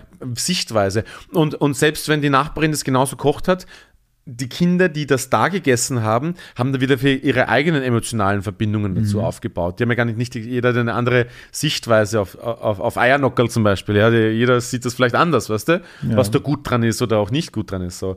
Deswegen ist es ja immer, entspringt die Grundidee immer mir. Für deutsche Mitarbeiter und Mitarbeiterinnen ist es nochmal schwieriger, weil die haben ja mit, de, äh, die kennen ja nur die österreichischen Gerichte der, der, der, der, der ersten Reihe, Tafelspitz, Kaiserschmarrn, äh, Apfelstrudel und, äh, und Schnitzel. Ne? Und dahinter wird es ja dann schon schwierig. Deswegen entspringt die Grundidee immer bei mir. Und aber äh, ich habe dann auch von der Grundidee überlege ich dann immer schon so, okay, wie war das bei mir zu Hause? Wie bin ich damit groß geworden? Wie war mein, wie war mein Empfinden dem gegenüber, gegenüber? Was fand ich toll, wie zum Beispiel mit dem Löffel diese Oberfläche zerstören? So, ne, und dann, und dann, und dann spreche ich das schon offen im Team an, sag, ah, das und das äh, möchte ich irgendwie machen, ich weiß aber noch nicht, das könnte ein Problem sein, das und so weiter und so fort. Ne? Also ich kommuniz- kommuniziere das außen, nach außen und in der Kommunikation finde ich dann manchmal selber schon oft einen Lösungsansatz. Ja? Also manchmal kriege ich gar keine Resonanz, sondern einfach damit, da, dadurch, dass ich das nach außen kommuniziere, ja, geht der Motor im Kopf an und dann da da da. Aber manchmal gibt es dann auch etwas, äh, etwas äh, äh, kriege ich dann natürlich auch einen Input zurück. Ich bin ein super vergesslicher Mensch eigentlich. Also Ja. wenn du mich fragst, was ich, der vorige Hauptgang meiner Speisekarte wird schon schwierig. Ja, also wirklich, also ich notiere mir auch nichts. Ich habe auch in 25 oder fast 26 Jahren Gastronomie kein einziges Rezept mitgeschrieben. Also ich bin stark angewiesen auf Menschen, die, die, die mitschreiben, was Ja. ich mal gemacht habe, weil ich selber vergesse sehr viel, aber ich sage immer, vergessen ist der natürliche Schutz vor Scheiße im Kopf, weißt du? Das ist, bleibt nur das Wichtige haften. So, aber ich habe in 25 Jahren kein Rezept geschrieben. Für mich ist Kochen eine Bauchsache, also ich koche aus dem Bauch heraus, ein Gefühl und, äh, und nicht das äh, Reproduzieren von, von, von, von Angaben, von Rezepten, was aber auch schwierig ist, aber äh, wieder Probleme generiert, aber das ist ein anderer, das steht auf einem anderen Blatt geschrieben. Ja, so und dann, und dann sagen manchmal Leute, ja, aber früher, wir hatten doch das mal vor zwei Jahren so und so mit dem und dem, ah, sag ich, ja, okay, gar nicht blöd und so weiter und so weiter. Und so kann man dann mit Unterstützung des Teams seinen Gedanken weiter fortführen und, und die, die erste Probe eines Gerichts äh, äh, macht dann meistens ich, beziehungsweise ähm, manchmal lage ich kleine Sachen aus, so kann, sagen, kannst du mal das und das und das so machen, ganz kurz, und dann schauen wir uns das an, weil ich bin natürlich schon auch gern Leute in den Prozess ein, weil sie sollen ja auch Gefühl haben, äh, ähm, ein, äh, das, ein, ein Teil des Ganzen und des Entstehungsprozesses zu sein. Und mir ist es auch immer unheimlich wichtig, ja, und da werden es vielleicht manche denken, äh, voll Storyteller, aber es ist wirklich so, ich habe jetzt zum Beispiel ein Gericht gewechselt, ähm, weil äh, derjenige, der dafür verantwortlich war, sage ich so, und machst du das eigentlich gern und so weiter? Sagt er, ja, ist schon, ist schon cool, äh, ähm, aber irgendwie würde ich gerne mal was Neues machen, weißt du so, ne? Und dann habe ich gesagt, okay, passt, dann muss es von der Karte, weil ich bin großer Fan von Emo- Emotionen, weißt du, so am Teller und generell und Dings. Auch wenn du das zubereitest, ist es mir wichtig, dass du dich dafür begeisterst und das gerne machst. Ja. Und wenn jemand sagt, ah, ist cool eigentlich so, aber irgendwie, ne, dann merke ich, okay, das ist ein Punkt, wo dieser Mensch das eigentlich macht, aus einem Pflichtgefühl heraus und nicht, weil er jedes Mal davor steht, ah, ist eigentlich Top-Teller, weißt du, so schicke ich gerne. Also diese Emotion übermittelst du dem Teller, weißt du? Und äh, da gibt es natürlich Millionen von äh, gehobenen Küchen auf dieser Welt, die das Programm einfach fahren, das ist das Rezept, das, das, ist, das ist mein Klassiker, so wird das gemacht und du hast das zu tun. Und so denke ich aber eigentlich stellenweise nicht. Mir ist an jeder Stelle wichtig, dass alle Menschen ein positives Lebensgefühl auf diesen Teller bringen. Weißt du? Und das hört nicht beim, beim Kreativprozess auf, bei der Umsetzung geht es weiter, beim, beim Aufnehmen des Tellers, beim Rausbringen zum Gast und so weiter. Es ist eine einzige Kette, an der ein Input von Emotionen stattfinden kann. Ich stelle mir es total sch schwer vor, so ein jahrelang ein Restaurant zu betreiben und immer mal wieder neue Impulse reinzubringen, wenn du sagst, es lebt ganz stark aus deinen Emotionen, aus deiner Erinnerung Ja. und irgendwann sind die ja auch mal so ein bisschen erschöpft, die Erinnerung. Äh, jein, also erstens einmal, äh, ja, verstehe ich total, was du meinst. Ähm, erstens mal bin ich, äh, habe ich im Geburtslotto gewonnen, weißt du, also, aus, also aus, auch aus kulinarischer Sicht. Ja. Also ich bin in einem der tollsten äh, äh, äh, Küchen sozial sozialisiert wor- wor- worden, die es äh, auf diesem Erdball gibt, glaube ich. Also diese österreichische Küche, die hat, das ist ja eine Fusionsküche aus vielen hundert Jahren, also ne, Böhmen, Mähren, äh, Italien, äh, etc. Also wir sind ja ein Schmelzkessel von Kulturen, also die, die österreichische Monarchie, wie sie sie mal gegeben hat und daraus die resultierende klassische Küche im Endeffekt. Und also das ist ja ein schier unerschöpflicher äh, äh, Reichtum an Kulinarik. Also das ist so, da, wie gesagt, da habe ich schon mal im Geburtslotto gewonnen. Und warum es an der Stelle muss ich immer wieder sagen, warum es die österreichische Küche noch keiner zu keiner Weltruhm geschafft hat. Also im gehobenen Bereich hat man ja es gab ja die französische Klassik, dann kam die spanische Avantgarde, dann die äh, Skandinavier hier mit, äh, mit ihrer Nordic Cuisine. Ne, und jetzt wird es ein bisschen abgelöst von vegan, vegetarisch und so weiter. Also das hatte, alles hatte so ihre Hochphasen, weißt du, ne? Oder hey, warum die österreichische Küche noch nicht am Start war. Und die asiatische Küche ist sowieso immer all over, so mehr Ja. oder weniger. Ja, warum es die österreichische Küche noch nicht um den Erdball geschafft hat, eh, zumindest außerhalb der klassischen Gerichte, weiß ich auch nicht. Egal. Und, äh, aber nee, die Ideen, aber und ich entwickle mich ja natürlich auch als Person weiter. Weißt du? meine, meine Sicht, äh, meine Ansichten äh, vor, vor, vor 13 Jahren, wo ich angefangen habe, sind ja heute sind ja andere. Also, also vor 13 Jahren habe ich 16 Gerichte auf der Karte gehabt, wie gesagt, mit drei Fleisch, drei Fleisch und drei Fischgerichten, Ja. wo ich heute sage, äh, was ich meine, ich habe Sachen gekauft wie, wie Entrecot oder so. Ne? Das würde ich heute nie machen. Ich würde nie wieder in meinem Leben ein Entrecot kaufen. Das ist so ein langweiliges Fleischstück, weißt du? Ja, ich meine, wieder, es tut mir leid an all die qualitativ hochwertigen Hersteller, die wirklich ein ehrliches Produkt auf den Teller bringen. Aber am Ende, es catcht mich einfach nicht mehr. So, und das hat sich ja auch geändert. Und äh, von daher äh, kann auch oft eine Idee die gleiche bleiben, aber alleine die Sichtweise von dir auf diese eine Idee Ja. kann sich ja ändern und ergibt immer wieder ein neues Resultat, weißt du, im Endeffekt. Das heißt also, es dreht sich alles. Und es gibt ja eine Sache, ähm, also so ein Spruch, den ich erst äh, verstanden habe in meiner Selbstständigkeit oder in meinem Kreativprozess ist, es muss sich alles ändern, damit es gleich bleiben kann. Und das ist das, ist, das kann ich voll unterschreiben, weißt du? Also viele Sachen, also ob es einfach diese einfache Sache ist, Geld zu verdienen und seine Rechnungen bezahlen, bis hin, dass wir alle jeden Tag dahin fahren können und, und so sein können, wie, also damit das bleiben kann, muss sich ständig rundherum alles verändern. Und das ist die Sichtweise aufs Kochen, auf, auf den Gast, auf wie präsentieren wir das und so weiter und so fort. Also das muss alles in einem, stehen, in einem ständigen Prozess sein, damit es am Ende so bleiben kann, wie es ist. Dankeschön.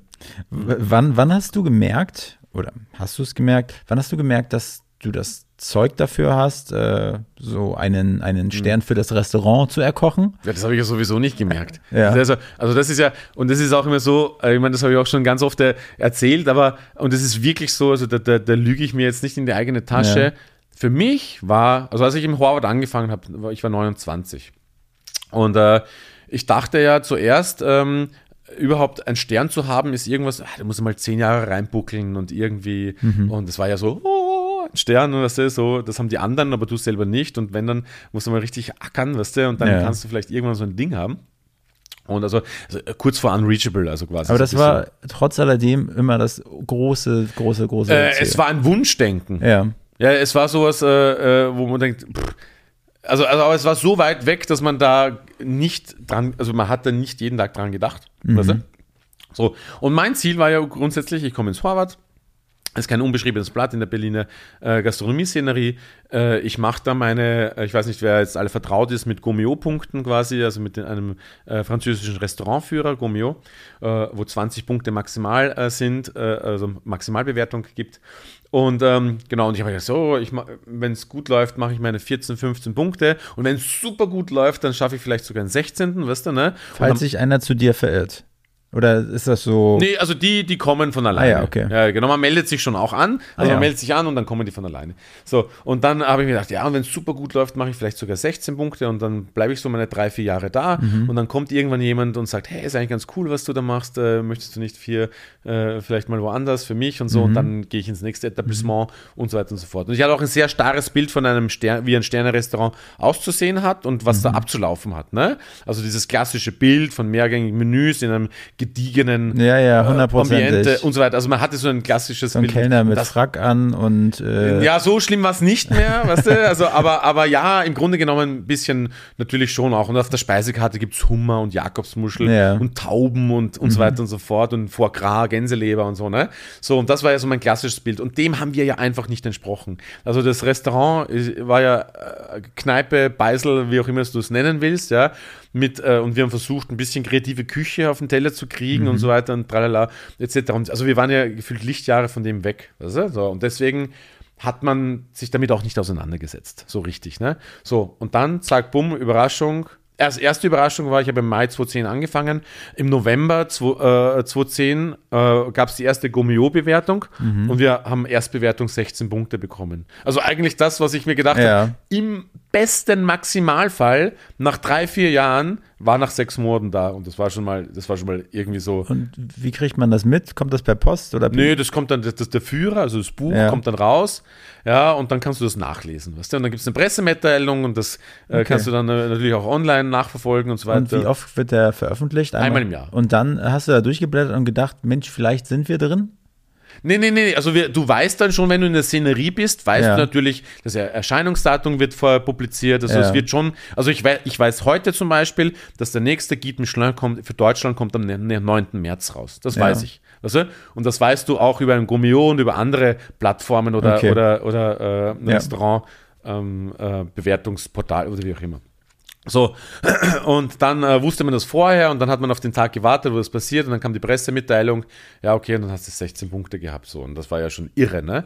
So, und dann äh, äh, das Jahr drauf, im äh, 2011, also, ne, also eineinhalb Jahre später, im November kam der Guide Michelin-Führer für Deutschland raus und dann hatten wir einen Stern bekommen, so nach eineinhalb Jahren. Und dann ist ja irgend, und das war ja, also wir hatten ja über, und das kann ich auch noch, äh, kurze, äh, kleine Geschichte. Ich habe am 6. November Geburtstag. Ja, und am 7. November ist der Michelin erschienen. Also ich habe meinen 30. Geburtstag, das war ja sowieso mein Jahr. Also ich bin 30 geworden, mein Sohn ist auf die Welt gekommen. Ich habe einen relativ großen, renommierten Kochwettbewerb gewonnen, äh, Koch des Jahres, äh, einen Monat vor dem Stern und dann, äh, dann habe ich mein erstes, also das war irres Jahr eigentlich, ja.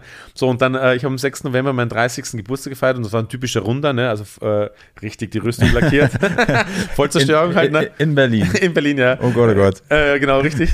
äh, richtig äh, äh, die Rüstung lackiert. Ja, und, äh, und meine Mama war auch äh, da und so weiter und wir haben uns am nächsten. Es, es war noch, es gab schon diesen Weihnachtsmarkt am Potsdamer Platz mit dieser großen Rutsche da auch und Ja. so weiter. Und meine Mama wollte unbedingt dahin, ne, so war aus Österreich gekommen. Und dann sind wir am 7. November am Potsdamer Platz gewesen ne, und hier und dann eh nur Tee getrunken da, weißt du, weil ging eh nichts wegen Vortag, nach äh, Leiden und so, ne? Und äh, und wir haben uns, ich habe mich mit meinem, Su- mein Sous-Chef war dabei und meine Mama und so, wir haben so ein bisschen, ist ja alles ziemlich familiär, halt so auch immer bei uns, kleine Strukturen und so. Und dann, äh, und dann haben wir uns noch überhalten und wir haben, wir haben spekuliert, wir könnten den Stern bekommen, so, ne? Und dann haben wir hier Frühsammers Restaurant und so und alle und so. Und es hat wirklich niemand mit einer einzigen Zelle seines Körpers, da, Körpers darüber überlegt, dass wir dabei sein könnten. Also wir haben wirklich nur über andere Restaurants gesprochen. Und dann gehen wir in die U-Bahn runter, also in Potsdamer Platz äh, zur S-Bahn runter und so weiter. Und dann kriege ich zuerst einen sehr verwirrten Anruf meiner damaligen Brötchengeberin, also Edith Berlinger, also meine Chefin. Und sie sagt, irgendjemand hat angerufen und gratuliert und irgendwas wegen dem Stern. Und ich sage so, Edith, bist du wahnsinnig? Ja, du kannst mir jetzt nicht anrufen und irgendeine Story in den Raum werfen, Ja. die nicht von deiner Seite nicht fundiert oder irgendwie, ja, und dann weiß ich nicht, ne? Und dann war ich in der S-Bahn und wir kennen alle das äh, Telefonnetz in der S-Bahn, ja, also eigentlich non-existent, so stellenweise, ne? So, und dann, und dann konnte ich niemanden erreichen. Also 20 Minuten lang war ich in dieser Ja. in der S-Bahn eingesperrt, niemanden erreichen. Und dann war wirklich, das waren wirklich krasse 20 Minuten meines Lebens, ähm, wo ich nicht wusste, was Sache ist. Ne? Und dann, als ich dann au, also ausgestiegen bin und so weiter, und dann hat mich ein äh, äh, mit, mittlerweile, ich, ich glaube mittlerweile pensioniert, aber ein, einer der renommiertesten äh, Gourmet also oder Gastrokritiker der Stadt, äh, Bernd Mattis äh, vom Tagesspiegel, lange Zeit, oh, ich glaube 30 Jahre für Essen und Trinken geschrieben, ähm, angerufen und hat mir zum Stern gratuliert und dann war es safe eigentlich so. Ne? Und wir sind ja, ey, wir sind drei Wochen später, bin ich noch mit meinem Sous-Chef, sind wir noch in der Küche gestanden Mhm. und von Zeit zu Zeit ist einer zum anderen rübergegangen, hat ihm so mit dem Finger in die Schulter getippt und gesagt, es ist jetzt ein Stern einfach, ne? Ja. Und du machst ja das gleiche wie vorher, weißt Ja. du? Es ist so, und es war so irre. Es war so, es war wirklich lange Zeit surreal für uns, dass wir nach eineinhalb Jahren in dieser Kneipe mit dem, was wir tun, einen Stern bekommen haben. Und das ist nach wie vor für mich das Krassere, auch wenn ich jetzt so davon erzähle, weißt du, merke ich es noch immer, weißt du, wie so kurz vor, äh, vor Gänsehaut ist. Das ich habe hab gerade Gänsehaut bekommen. Ja, also das- schon wieder jetzt gerade, wenn ich davon das, spreche. Und das, ist und das war wirklich das krassere Ding, als wo wir dann, ich meine, wo ich den Anruf bekommen habe, wir möchten sie gerne mit dem zweiten Stern im Guide Michelin auszeichnen. Das war natürlich auch top, weißt du, aber, also, aber die, die Nummer, auch dieser, weil ich muss, ich muss ehrlich sagen, beim zweiten Stern war es ein bisschen auch so, Du merkst ja, du reflektierst dich auch selber, die Küche hat sich weiterentwickelt, weißt du, du bist fokussierter geworden, das Gemüse und so weiter. Ich habe meinen roten Faden auch gefunden mit dieser österreichischen Küche quasi, also mit diesem, dass ich nur noch Gerichte meines Ursprunges äh, äh, entlang entwerfen möchte. Und also du hast dich gefunden, den roten Faden und so weiter. Und die Gästeresonanz ist eine andere geworden und immer mehr Leute äh, werfen in den Raum, hm, kratzt am, äh, eventuell für mich am zweiten Stern, auch wenn es dann trotzdem noch mal ein paar Jahre gedauert hat, weil nur weil jemand sagt, ah, das ist für mich ein zweiter Stern, heißt das ja noch lange nicht, dass es äh, wirklich so Ja. ist. Aber aber die, die Stimmen haben sich verdichtet irgendwie so. Trotzdem wusste ich nicht, dass es das das Jahr ist, weißt du, wo es passieren wird. Aber trotzdem ähm, hat man gemerkt, äh, dass man natürlich in der Entwicklung weitergekommen ist. Und das ist ja für mich heute immer noch so, ähm, weil viele fragen mich, ähm, ah, hast du auf einen Stern hingekocht oder so? Oder, oder ne? also, Ja. also ich glaube, jeder, der sagt, er weiß, wie man einen Stern oder zwei oder drei Sterne kocht, Bullshit. Kein Mensch weiß. Also wirklich, also ich bin, ich kenne nicht die Statuten dafür, weil es Mhm. gibt ja auch wirklich irgendwo, steht das ja niedergeschrieben, was, äh, was die Bedingungen sind. Ja. Also, ne, also irgendwo wurde, ist das ja intern vom Guide Michelin wirklich niedergeschrieben wahrscheinlich, ne? Aber ich kenne den nicht und jeder, der sagt, er weiß, wie es geht, Bullshit, weißt du? Für mich ist eine Auszeichnung, ja, die logische Konsequenz des eigenen Vorankommens, ja, also einfach der Rattenschwanz, der sich hinterherzieht, ja. Solange ich das Gefühl habe, voranzukommen, weißt du, wird es dafür irgendwann einmal ein, ein, ein Zeugnis oder ein Renommee oder dergleichen, optimal, optimalerweise ein positives natürlich auch sein, wird kommen, ja. Und so war es retroperspektiv gesehen, ist es auch so gewesen, ja. Wir haben den ersten Stern bekommen, weil wir eine gute, geschmacklich qualitativ hochwertige Küche gemacht haben und wir haben den zweiten Stern bekommen, weil wir uns über die Jahre entwickelt haben, fokussierter geworden sind, äh, feiner, nuancierter in, in, der, in, der, in der Aromenausarbeitung und so weiter. Logische Schlussfolgerung war zweiter Stern quasi sozusagen. Ne? Und äh, das ist äh, im Endeffekt auch äh, die Antwort auf alle, die wissen wollen, aber du hast den zweiten Stern hast du schon hingekocht. Na Bullshit, nein, weißt du, wer weiß das, wie das funktioniert, ja? Wenn ich wüsste, wie man im dritten, also wir, wir, wir hoffentlich äh, haben wir jetzt im siebten Jahr oder zum achten Mal, ich habe äh, achten Mal in Folge ähm, den, äh, die Bestätigung des zweiten Sterns. Also ich würde mich sehr freuen darüber. Aber hey, wenn ich wüsste, wie ein dritter geht, glaubst du wirklich, ich würde es äh, rauszögern, wenn ich Ja. wüsste, wie es geht? Ich meine, sorry, aber jeder, der weiß, wie es wie es funktioniert, äh, redet Bullshit. Wie viele Zwei-Sterne-Restaurants gibt es in Berlin? Jetzt muss ich nach, schnell gefragt, fünf, sage ich jetzt mal, wobei eins ist ja, äh, das, äh, die Rutz Weinbar ist ja zu drei aufgestiegen. Gratulation nochmal an, da, an der Stelle, Ja. ähm, auch wenn es schon ein paar Jahre her ist. Ähm, ähm, ähm, aber es waren ursprünglich fünf, also es müssten nach wie vor, es müssten jetzt vier sein, weil eins ist, hat drei bekommen, genau. Es waren immer fünf, eins hat drei bekommen, es bin mir ziemlich sicher, dass es vier sind. Genau. Das ist schon extrem wenig. Ja, ja, also man, man, man ist schon, äh, man muss sagen, dass es generell für die, für die Stadt Berlin wenig ist. Ne? Also wir haben natürlich eine, eine relativ hohe Dichte mit 20 besternten Restaurants, aber wenn man in, ich meine, gemessen an der Einwohnerzahl ist es wahrscheinlich, ich meine, ich weiß jetzt nicht, was New York für eine Einwohnerzahl ist, ich glaube sechs oder neun Mill, irgendwie so. Ja, irgendwie viel. Viel und so weiter. Ich meine, die haben alleine sieben Drei-Sterner und äh, keine Ahnung, wie viel zwei. Also der, ähm, da, da ist die, ist die Szenerie nochmal eine andere äh, im Endeffekt. Also dafür, dass, dass, dass Berlin, äh, also ich würde es fast als Weltmetropole bezeichnen, Ja. kann man schon so sagen, ist, ist, die, ist die Dichte an, an, an zwei- oder drei-Sterne-Restaurants eigentlich eher dünn besiedelt. Also ich glaube, Berlin wäre eine Stadt, die kann auf jeden Fall äh, zwei, drei oder vier Drei-Sterne-Restaurants äh, vertragen. Weißt du, also, also es würde mich jetzt nicht wundern, wenn es so wäre, sagen Und so. würde es ich sag mal, eure, eure Plätze sind ja begrenzt, also Mhm. es würde wahrscheinlich eurem äh, wirtschaftlichen Erfolg auch keinen Abbruch tun, wenn es mehr äh, Sterne-Restaurants geben würde. Nein, also, also, mehr, ich, mehr, nein, ich bin sowieso immer ein großer Fan davon, ähm, vom Ganzen zu profitieren und desto mehr sich die Kulinarik der Stadt entwick entwickelt und, und deswegen bin ich auch super happy damit, dass äh, äh, die Rutz Weinbar ähm, den dritten Stern äh, erkocht hat, ähm, weil äh, jeder Gast, der sich ins Auto, ins Flugzeug, aufs Fahrrad, was auch immer für ein Transportmittel setzt und in die Stadt kommt, aus, welchen, aus welcher Motivation auch immer, und wenn es jetzt der dritte Stern der Rutz Weinbar ist, ist ein Gast mehr in der Stadt. Und viele Gäste äh, äh, nehmen dann auch noch andere kulinarische ähm, Angebote wahr, also Ja. nicht nur das Drei-Sterne- oder das Zwei-Sterne-Restaurant und, und je, jeder Grund, wa warum sich jemand motiviert, in die Stadt zu kommen und äh, hier kulinarisch quasi sich seines zu suchen, ist herzlich willkommen und ich heiße auch jeden Grund herzlich willkommen, ähm, der dazukommt. aber was macht dann so ein, so ein Stern mit wirtschaftlich mit, so einem, mit einem Restaurant? Extrem also, viel. Ja, ja. Ja. Also es gibt immer so diese, diese Angabe, glaube ich, von Guy Michelin selber so mit 30 Prozent, weißt du? Und das kann man schon, äh, würde ich fast äh, unterschreiben im, im Groben. Also, also natürlich hat sich, der, äh, hat sich die Gästeanzahl mit dem ersten Stern natürlich massiv erhöht, erstmal. Also Auslastung habt ihr? Gesagt? Auslastung natürlich, also erst einmal den Run auf dein Restaurant, dass du überhaupt mal einen Stern hast, ja.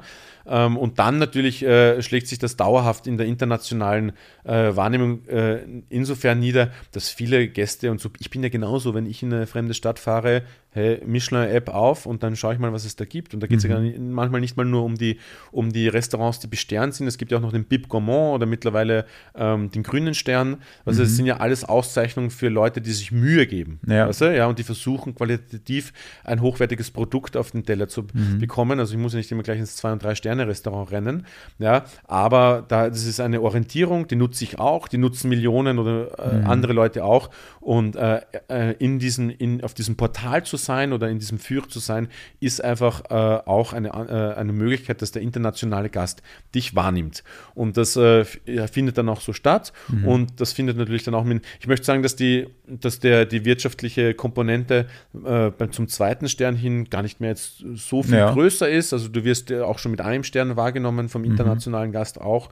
Und, äh, aber das ist schon ein, äh, eine, für uns, für uns, die wir ja ein privat geführtes äh, Restaurant sind, also ohne Geldgeber, ohne Hotel im Hintergrund, ist das ein, ein, ein, ein wirklich ein Wirtschaftsfaktor, den wir nicht missen wollen und auch darauf angewiesen sind. Und an wie vielen Tagen in der Woche habt ihr geöffnet? Hat sich das da auch nochmal verändert, dass Ja, ihr ja. sagt, jetzt weniger geöffnet? Ja, wir haben, wir haben jetzt natürlich, aber das hat ähm, äh, eher persönliche und eher ähm, Gründe aus äh, Personal, also die Akquirierung, Akquir Akquirierung für Mitarbeiter und Mitarbeiterinnen äh, zu tun, dass wir die Schließzeiten reduziert haben. Also wir, ähm, also ich habe ich habe ja sowieso noch angefangen mit sechs Tage Woche, ein, ein Ruhetag quasi, ja, und alle Feiertage offen, Weihnachten, Ja. wurscht, alles, alles mitgenommen.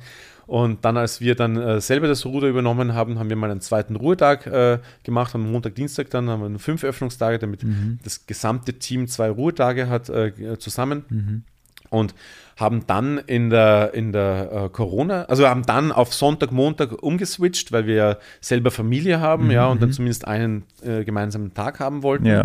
da- damit wir nicht aneinander vorbeileben, weil die Kinder sind mittlerweile auch schulpflichtig, ne? also die am Wochenende. Ja. Ne? Kindergarten war natürlich immer noch ein bisschen so, ne?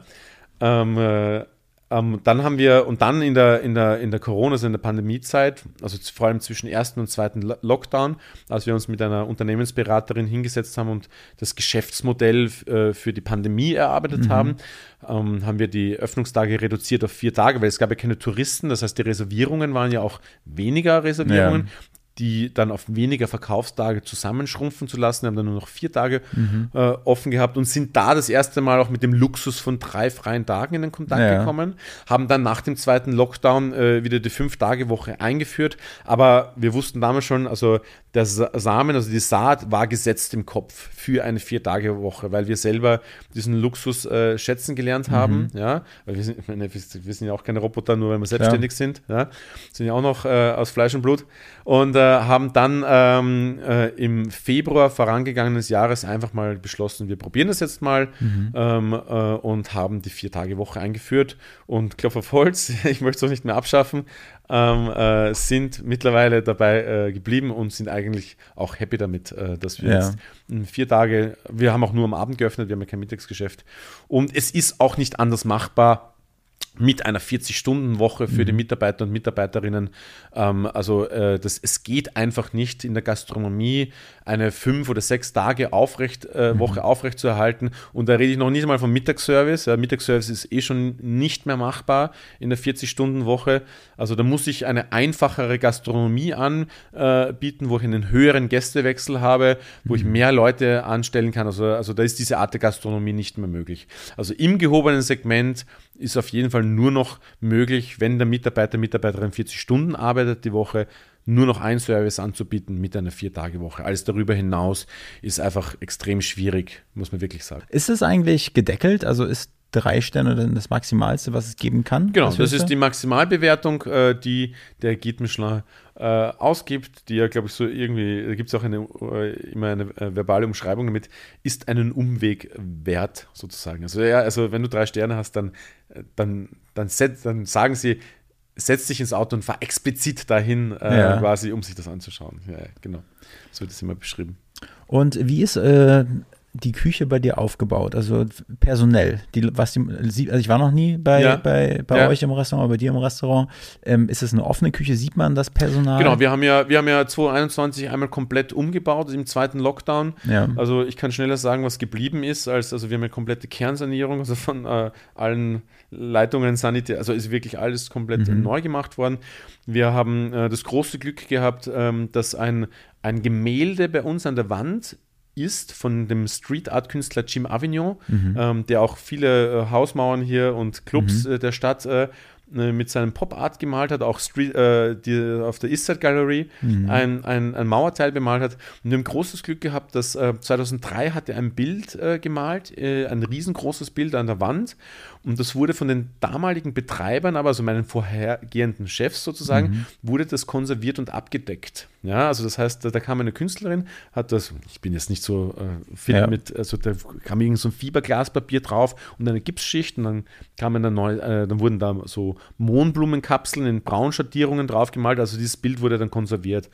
Und äh, wir haben dieses Bild freilegen lassen äh, in Absprache mit dem Künstler während der Umbauphase, haben das Bild sogar noch erweitern lassen. Also der Jim hat uns quasi das Bild sogar noch vergrößert. Das, das ist auch ein, also so fast das, der Mittelpunkt des Restaurants. Das zieht sich einmal über, keine Ahnung, zwölf Meter durch, durchs ganze Restaurant, riesengroß, also wirklich. Äh, ähm, da haben wir großes Glück gehabt, ähm, dass man auch noch diesen Unterschied sieht zwischen, das wurde 2003 gemalt und Ja. freigelegt, also diese Patina, die Farben sind dünkler, nicht ganz so frisch, nicht so hell und dann nochmal das neu gemalte links und rechts dazu. Also es ist wirklich äh, großes Glück für uns, dass wir diese Kunst im Restaurant haben und freilegen konnten, auch noch relativ unbeschadet, muss man sagen. Genau, das ist ein Mittelpunkt und die Küche wurde ähm, auch, also wir haben auch äh, mit der Firma Marone, ein italienischer Hersteller, eine, eine, eine wirklich hochwertige Küche mit einer Steinoberfläche, also gar kein Edelstahl mehr, also wirklich eine hochwertige Küche, die hinter Glas ist. Also man, wir sind voll einsehbar Ja. und wir haben mit äh, Restaurantdesignern, also White Kitchen nennen sich die, ein, das Restaurant, äh, wir haben ein längliches Restaurant und das Konzept war, dass wenn ich vor dem Restaurant stehe oder auf der Straßenseite, dass ich durch dieses Restaurant hindurchsehen kann bis an den letzten Punkt der Wand. Und das ist, also wir haben auch in der Küche keine Oberschränke. Also das Einzige, was ist natürlich, äh, die Lüftung ist natürlich bedingt Ja. oben, aber du, du kannst wirklich auf der Straßenseite stehen und gefühlt den Namen von der Kochjacke ablesen, der ganz hinten steht. Also weil du wirklich die, die Sicht ist in einem durch und es ist wirklich ein sehr, ein wunderschönes Restaurant geworden, ähm, dass ich, ich feiere ich feiere es gerade selber, ich merke schon. So. ja, also ich bin wirklich begeistert. Schon mal wer die Serviette raus hier. Ja, ja, genau. Und es ist wirklich, wirklich ein schöner Ort geworden, Ja. muss man wirklich sagen. Ja. Und das war ja auch immer mein Ziel, immer so, äh, äh, so mein, mein übergeordnetes Ziel. Ich meine, klar, man hat immer diese Bewertung oder auch nicht und Vorankommen und Philosophie und so weiter. Ich wollte immer einen Ort haben, an dem jeder gerne ist, ist ja. Mhm. Und das begrenzt sich jetzt nicht nur auf den Gast, und auf den Mitarbeiter oder Mitarbeiterin, sondern bis hin zum Postboten und zum Lieferanten. Ja. Mhm. Ich möchte einfach, dass wir ein Ort sind, wo jeder gerne hinkommt. Und wenn, wenn es der DHL-Paketbote ist, dass wenn der reinkommt, dass man dem Hallo sagt und, Mhm. und vielleicht kurz mal zwei Sätze wechselt oder ob das der, äh, der Monteur für die Geschirrspülmaschine ist, dem ich dann sofort einen Kaffee anbiete und der dann sagt, ah, ihr habt eine schöne Küche hier Ja. und so weiter. Also ich will einfach ein, ein Ort sein, wo jeder herzlich willkommen ist und wirklich auch gerne hinkommt. Hört sich gut an. Ja. Ich sollte mal vorbeikommen. Ja, auf jeden eine, Fall. Eine, eine äh, Praxisfrage, also ein Praxistipp für die Leute da draußen, die bei euch einen Platz äh, ergattern wollen. Ich kann mir vorstellen, dass es mittlerweile nicht so leicht ist. Ja, das ist aber ein absoluter Irrglaube. Ich meine, das wird immer so. Okay, damit räumen wir jetzt auf. Ja, das werden immer äh, viele fragen mich, ja, du bist ja eh Wochen im Voraus reserviert. Das ist totaler Bullshit. Das ist wirklich so. Also das Angebot, das kulinarische in Berlin ist sehr groß und äh, unabhängig jetzt von äh, besternten äh, Restaurants gibt es ja auch eine Großzahl an Restaurants, die nicht besternt sind aber die sehr wohl qualitativ auf einem sehr hohen Niveau arbeiten. Ja? Und man, man darf immer nicht vergessen, die nutzen die gleichen Kanäle und Strukturen wie ich äh, oder wie wir äh, in der Besternengastronomie, in der Lebensmittelbeschaffung. Ja, also die Anbieter, die wir haben, verkaufen ihr, ihr Gemüse und so weiter auch an die. Das heißt, die arbeiten mit qualitativ der gleichen Ware und die wissen auch, wie man äh, einen, einen Fond ansetzt. Also die können kochen, ja, Ja. im Endeffekt. Sie haben das Konzept halt dann so ausgerichtet, dass es an der einen oder anderen Stelle äh, ein bisschen einfach gestrickt ist und äh, dann irgendein Restaurantkritiker, Kritikerin dann halt eben äh, sagt, okay, ist sehr gut, aber es reicht jetzt nicht, um jetzt beim Stern zu bleiben, weil den jeder kennt, weißt du, also ja, ähm, äh, ich will jetzt die anderen gar nicht äh, Ja. unter, ne?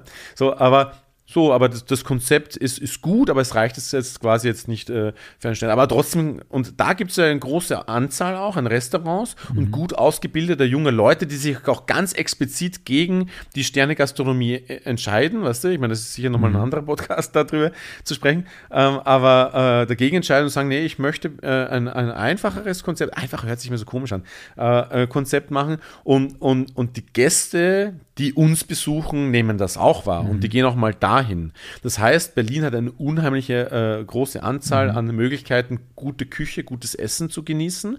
Ja, das heißt, äh, ist nicht immer gleich so erste Wahl A Sterne, da gehe ich hin. Ja. Und aktuell ist es natürlich schon so, ähm, dass natürlich, ich meine, es geht an niemanden vorbei, Energiekrise, Teuerung, Inflation. Und wir spüren das natürlich schon auch, dass, und da brauche ich gar keinen heißen, äh, gar nicht um einen heißen Breit rumreden, du bist halt einmal 300 Euro bei uns los, weißt du? Also, ne, 215 kostet das große Menü, das kleine kostet nur immer 190 ähm, und dann Weinbegleitung obendrauf, äh, Aperitif vorneweg, Kaffee hinterher, also 300 Euro bist du weg. Pro bist du los. Person. Pro Person, ne?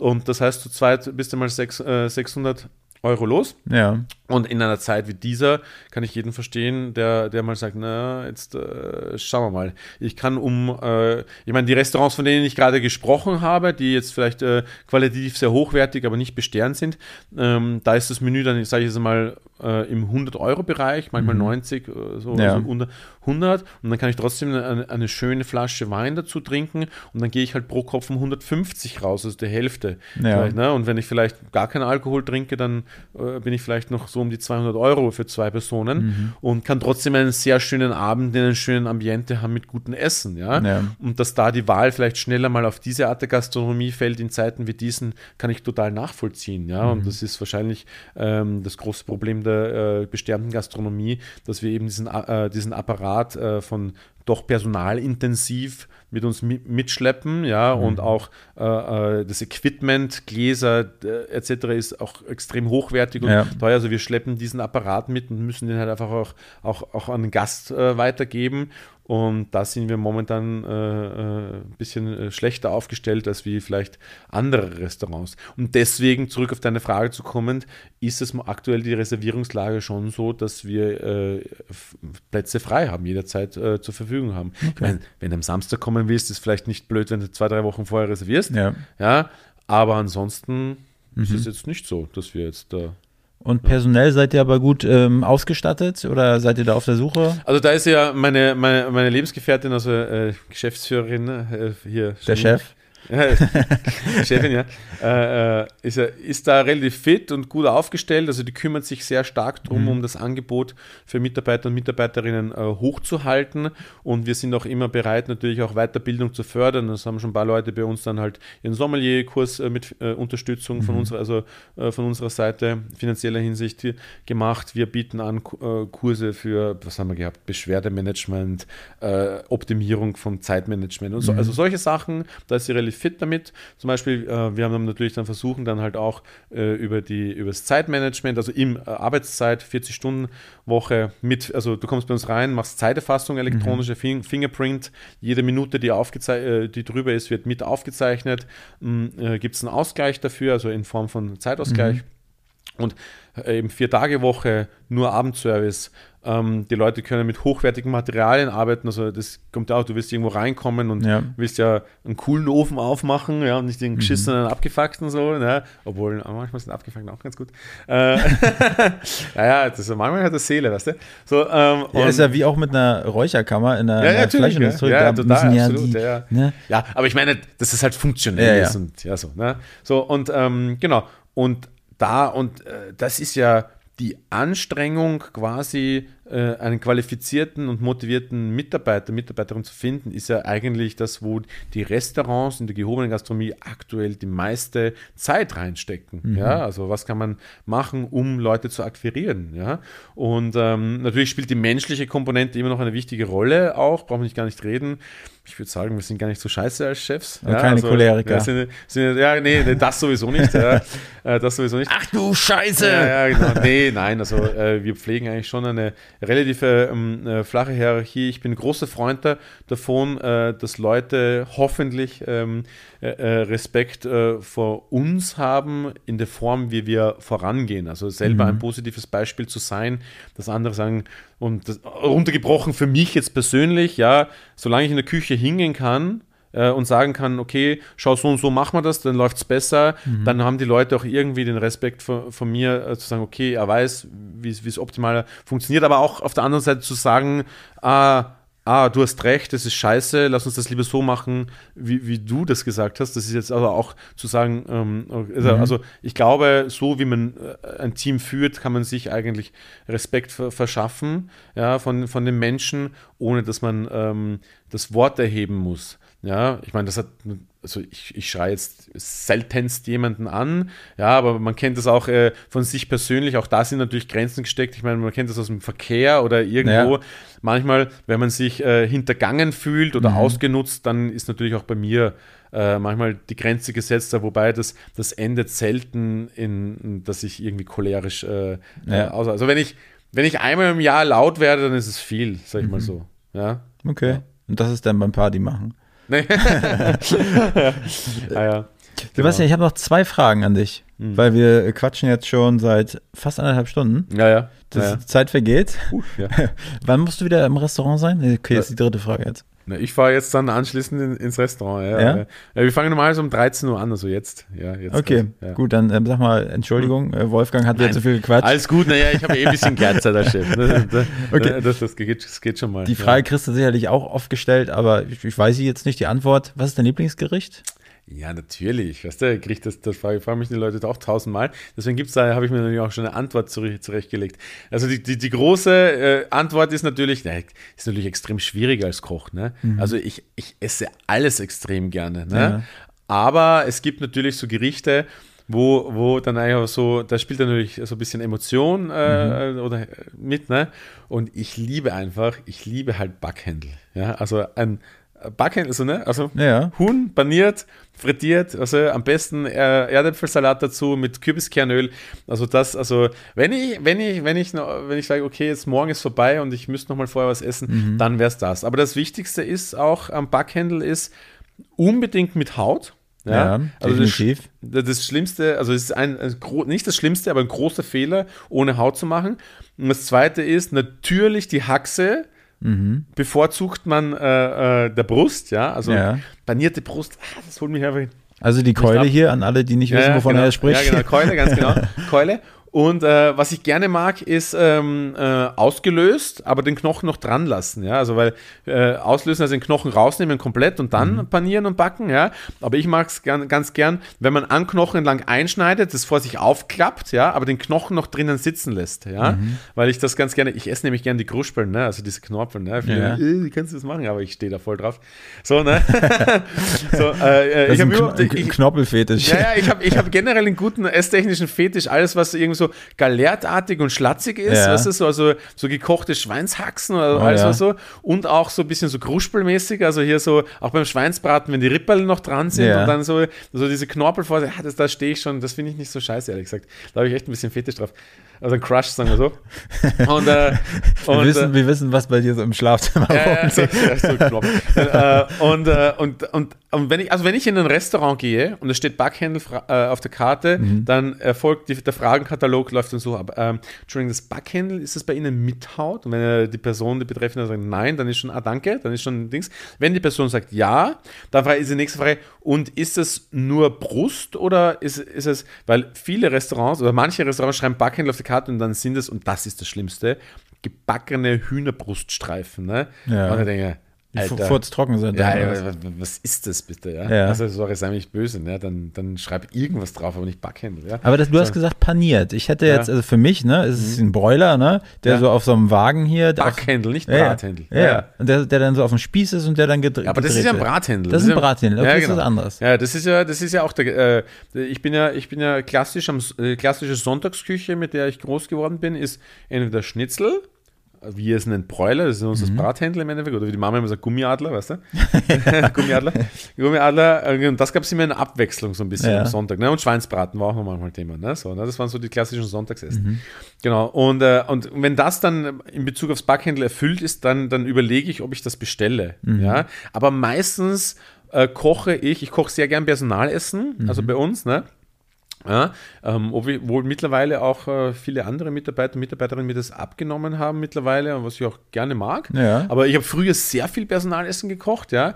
Und äh, ich koche es nach wie vor sehr gerne. Ähm, äh, und ich koche gerne klassisch österreichisch. Deswegen, wenn ich, wenn ich koche, ich koche auch mal was. Also ich habe ja letztens hab auch Erdäpfelpuffer gemacht hier. Wie heißt das äh, hier? Kartoffelpuffer. Kartoffelpuffer, genau. Ja, also äh, äh, und so. Also ich koche auch schon bodenständig österreichisch, dann vegetarisch halt äh, zum Beispiel. Ja. Aber irgendwann mal klatsche ich in die Hände und sage, so jetzt habe ich mal Bock wieder auf, auf Backhändel zum Beispiel. Ne? Und dann mache ich du, Okay, ne? und äh, dann das Backhändel, weil für mich, ich kenne nur das Brathändel dann. Ja. Äh, Backhändel, das ist dann. Du kennst das gar nicht paniert. Nee, kenn ich Das nicht. kennst Noch du nicht. gegessen. Alter, großer Fehler. Ja, ich also weiß. dann kriegst du es für mich, äh, für mich eine Lebensaufgabe, ja. Und zwar, du fährst äh, in die, du buchst äh, äh, mit dem Menschen an deiner Seite einen Urlaub in der Südsteiermark, Ja. gibst ein, Südsteirische Weinstraße, ja, das ist so um Gamlitz herum, weißt du? Mhm. Ja, suchst dir da möglichst schon ein Jahr vorher, weil die sind sehr beliebt, die Unterkünfte, da ein Weingut raus oder irgendeinen Heurigen, einen Buschenschank, die Zimmer haben, quartierst dich da ein, fährst in die Südsteiermark, das übrigens die Toskana Österreichs genannt wird, Ja. ja. optimalerweise im Spätsommer, so im Altweibersommer, so September, aber da musst du richtig früh dran sein mit buchen, weil das ist relativ schnell weg, äh, die Verfügbarkeit von Zimmern, ja.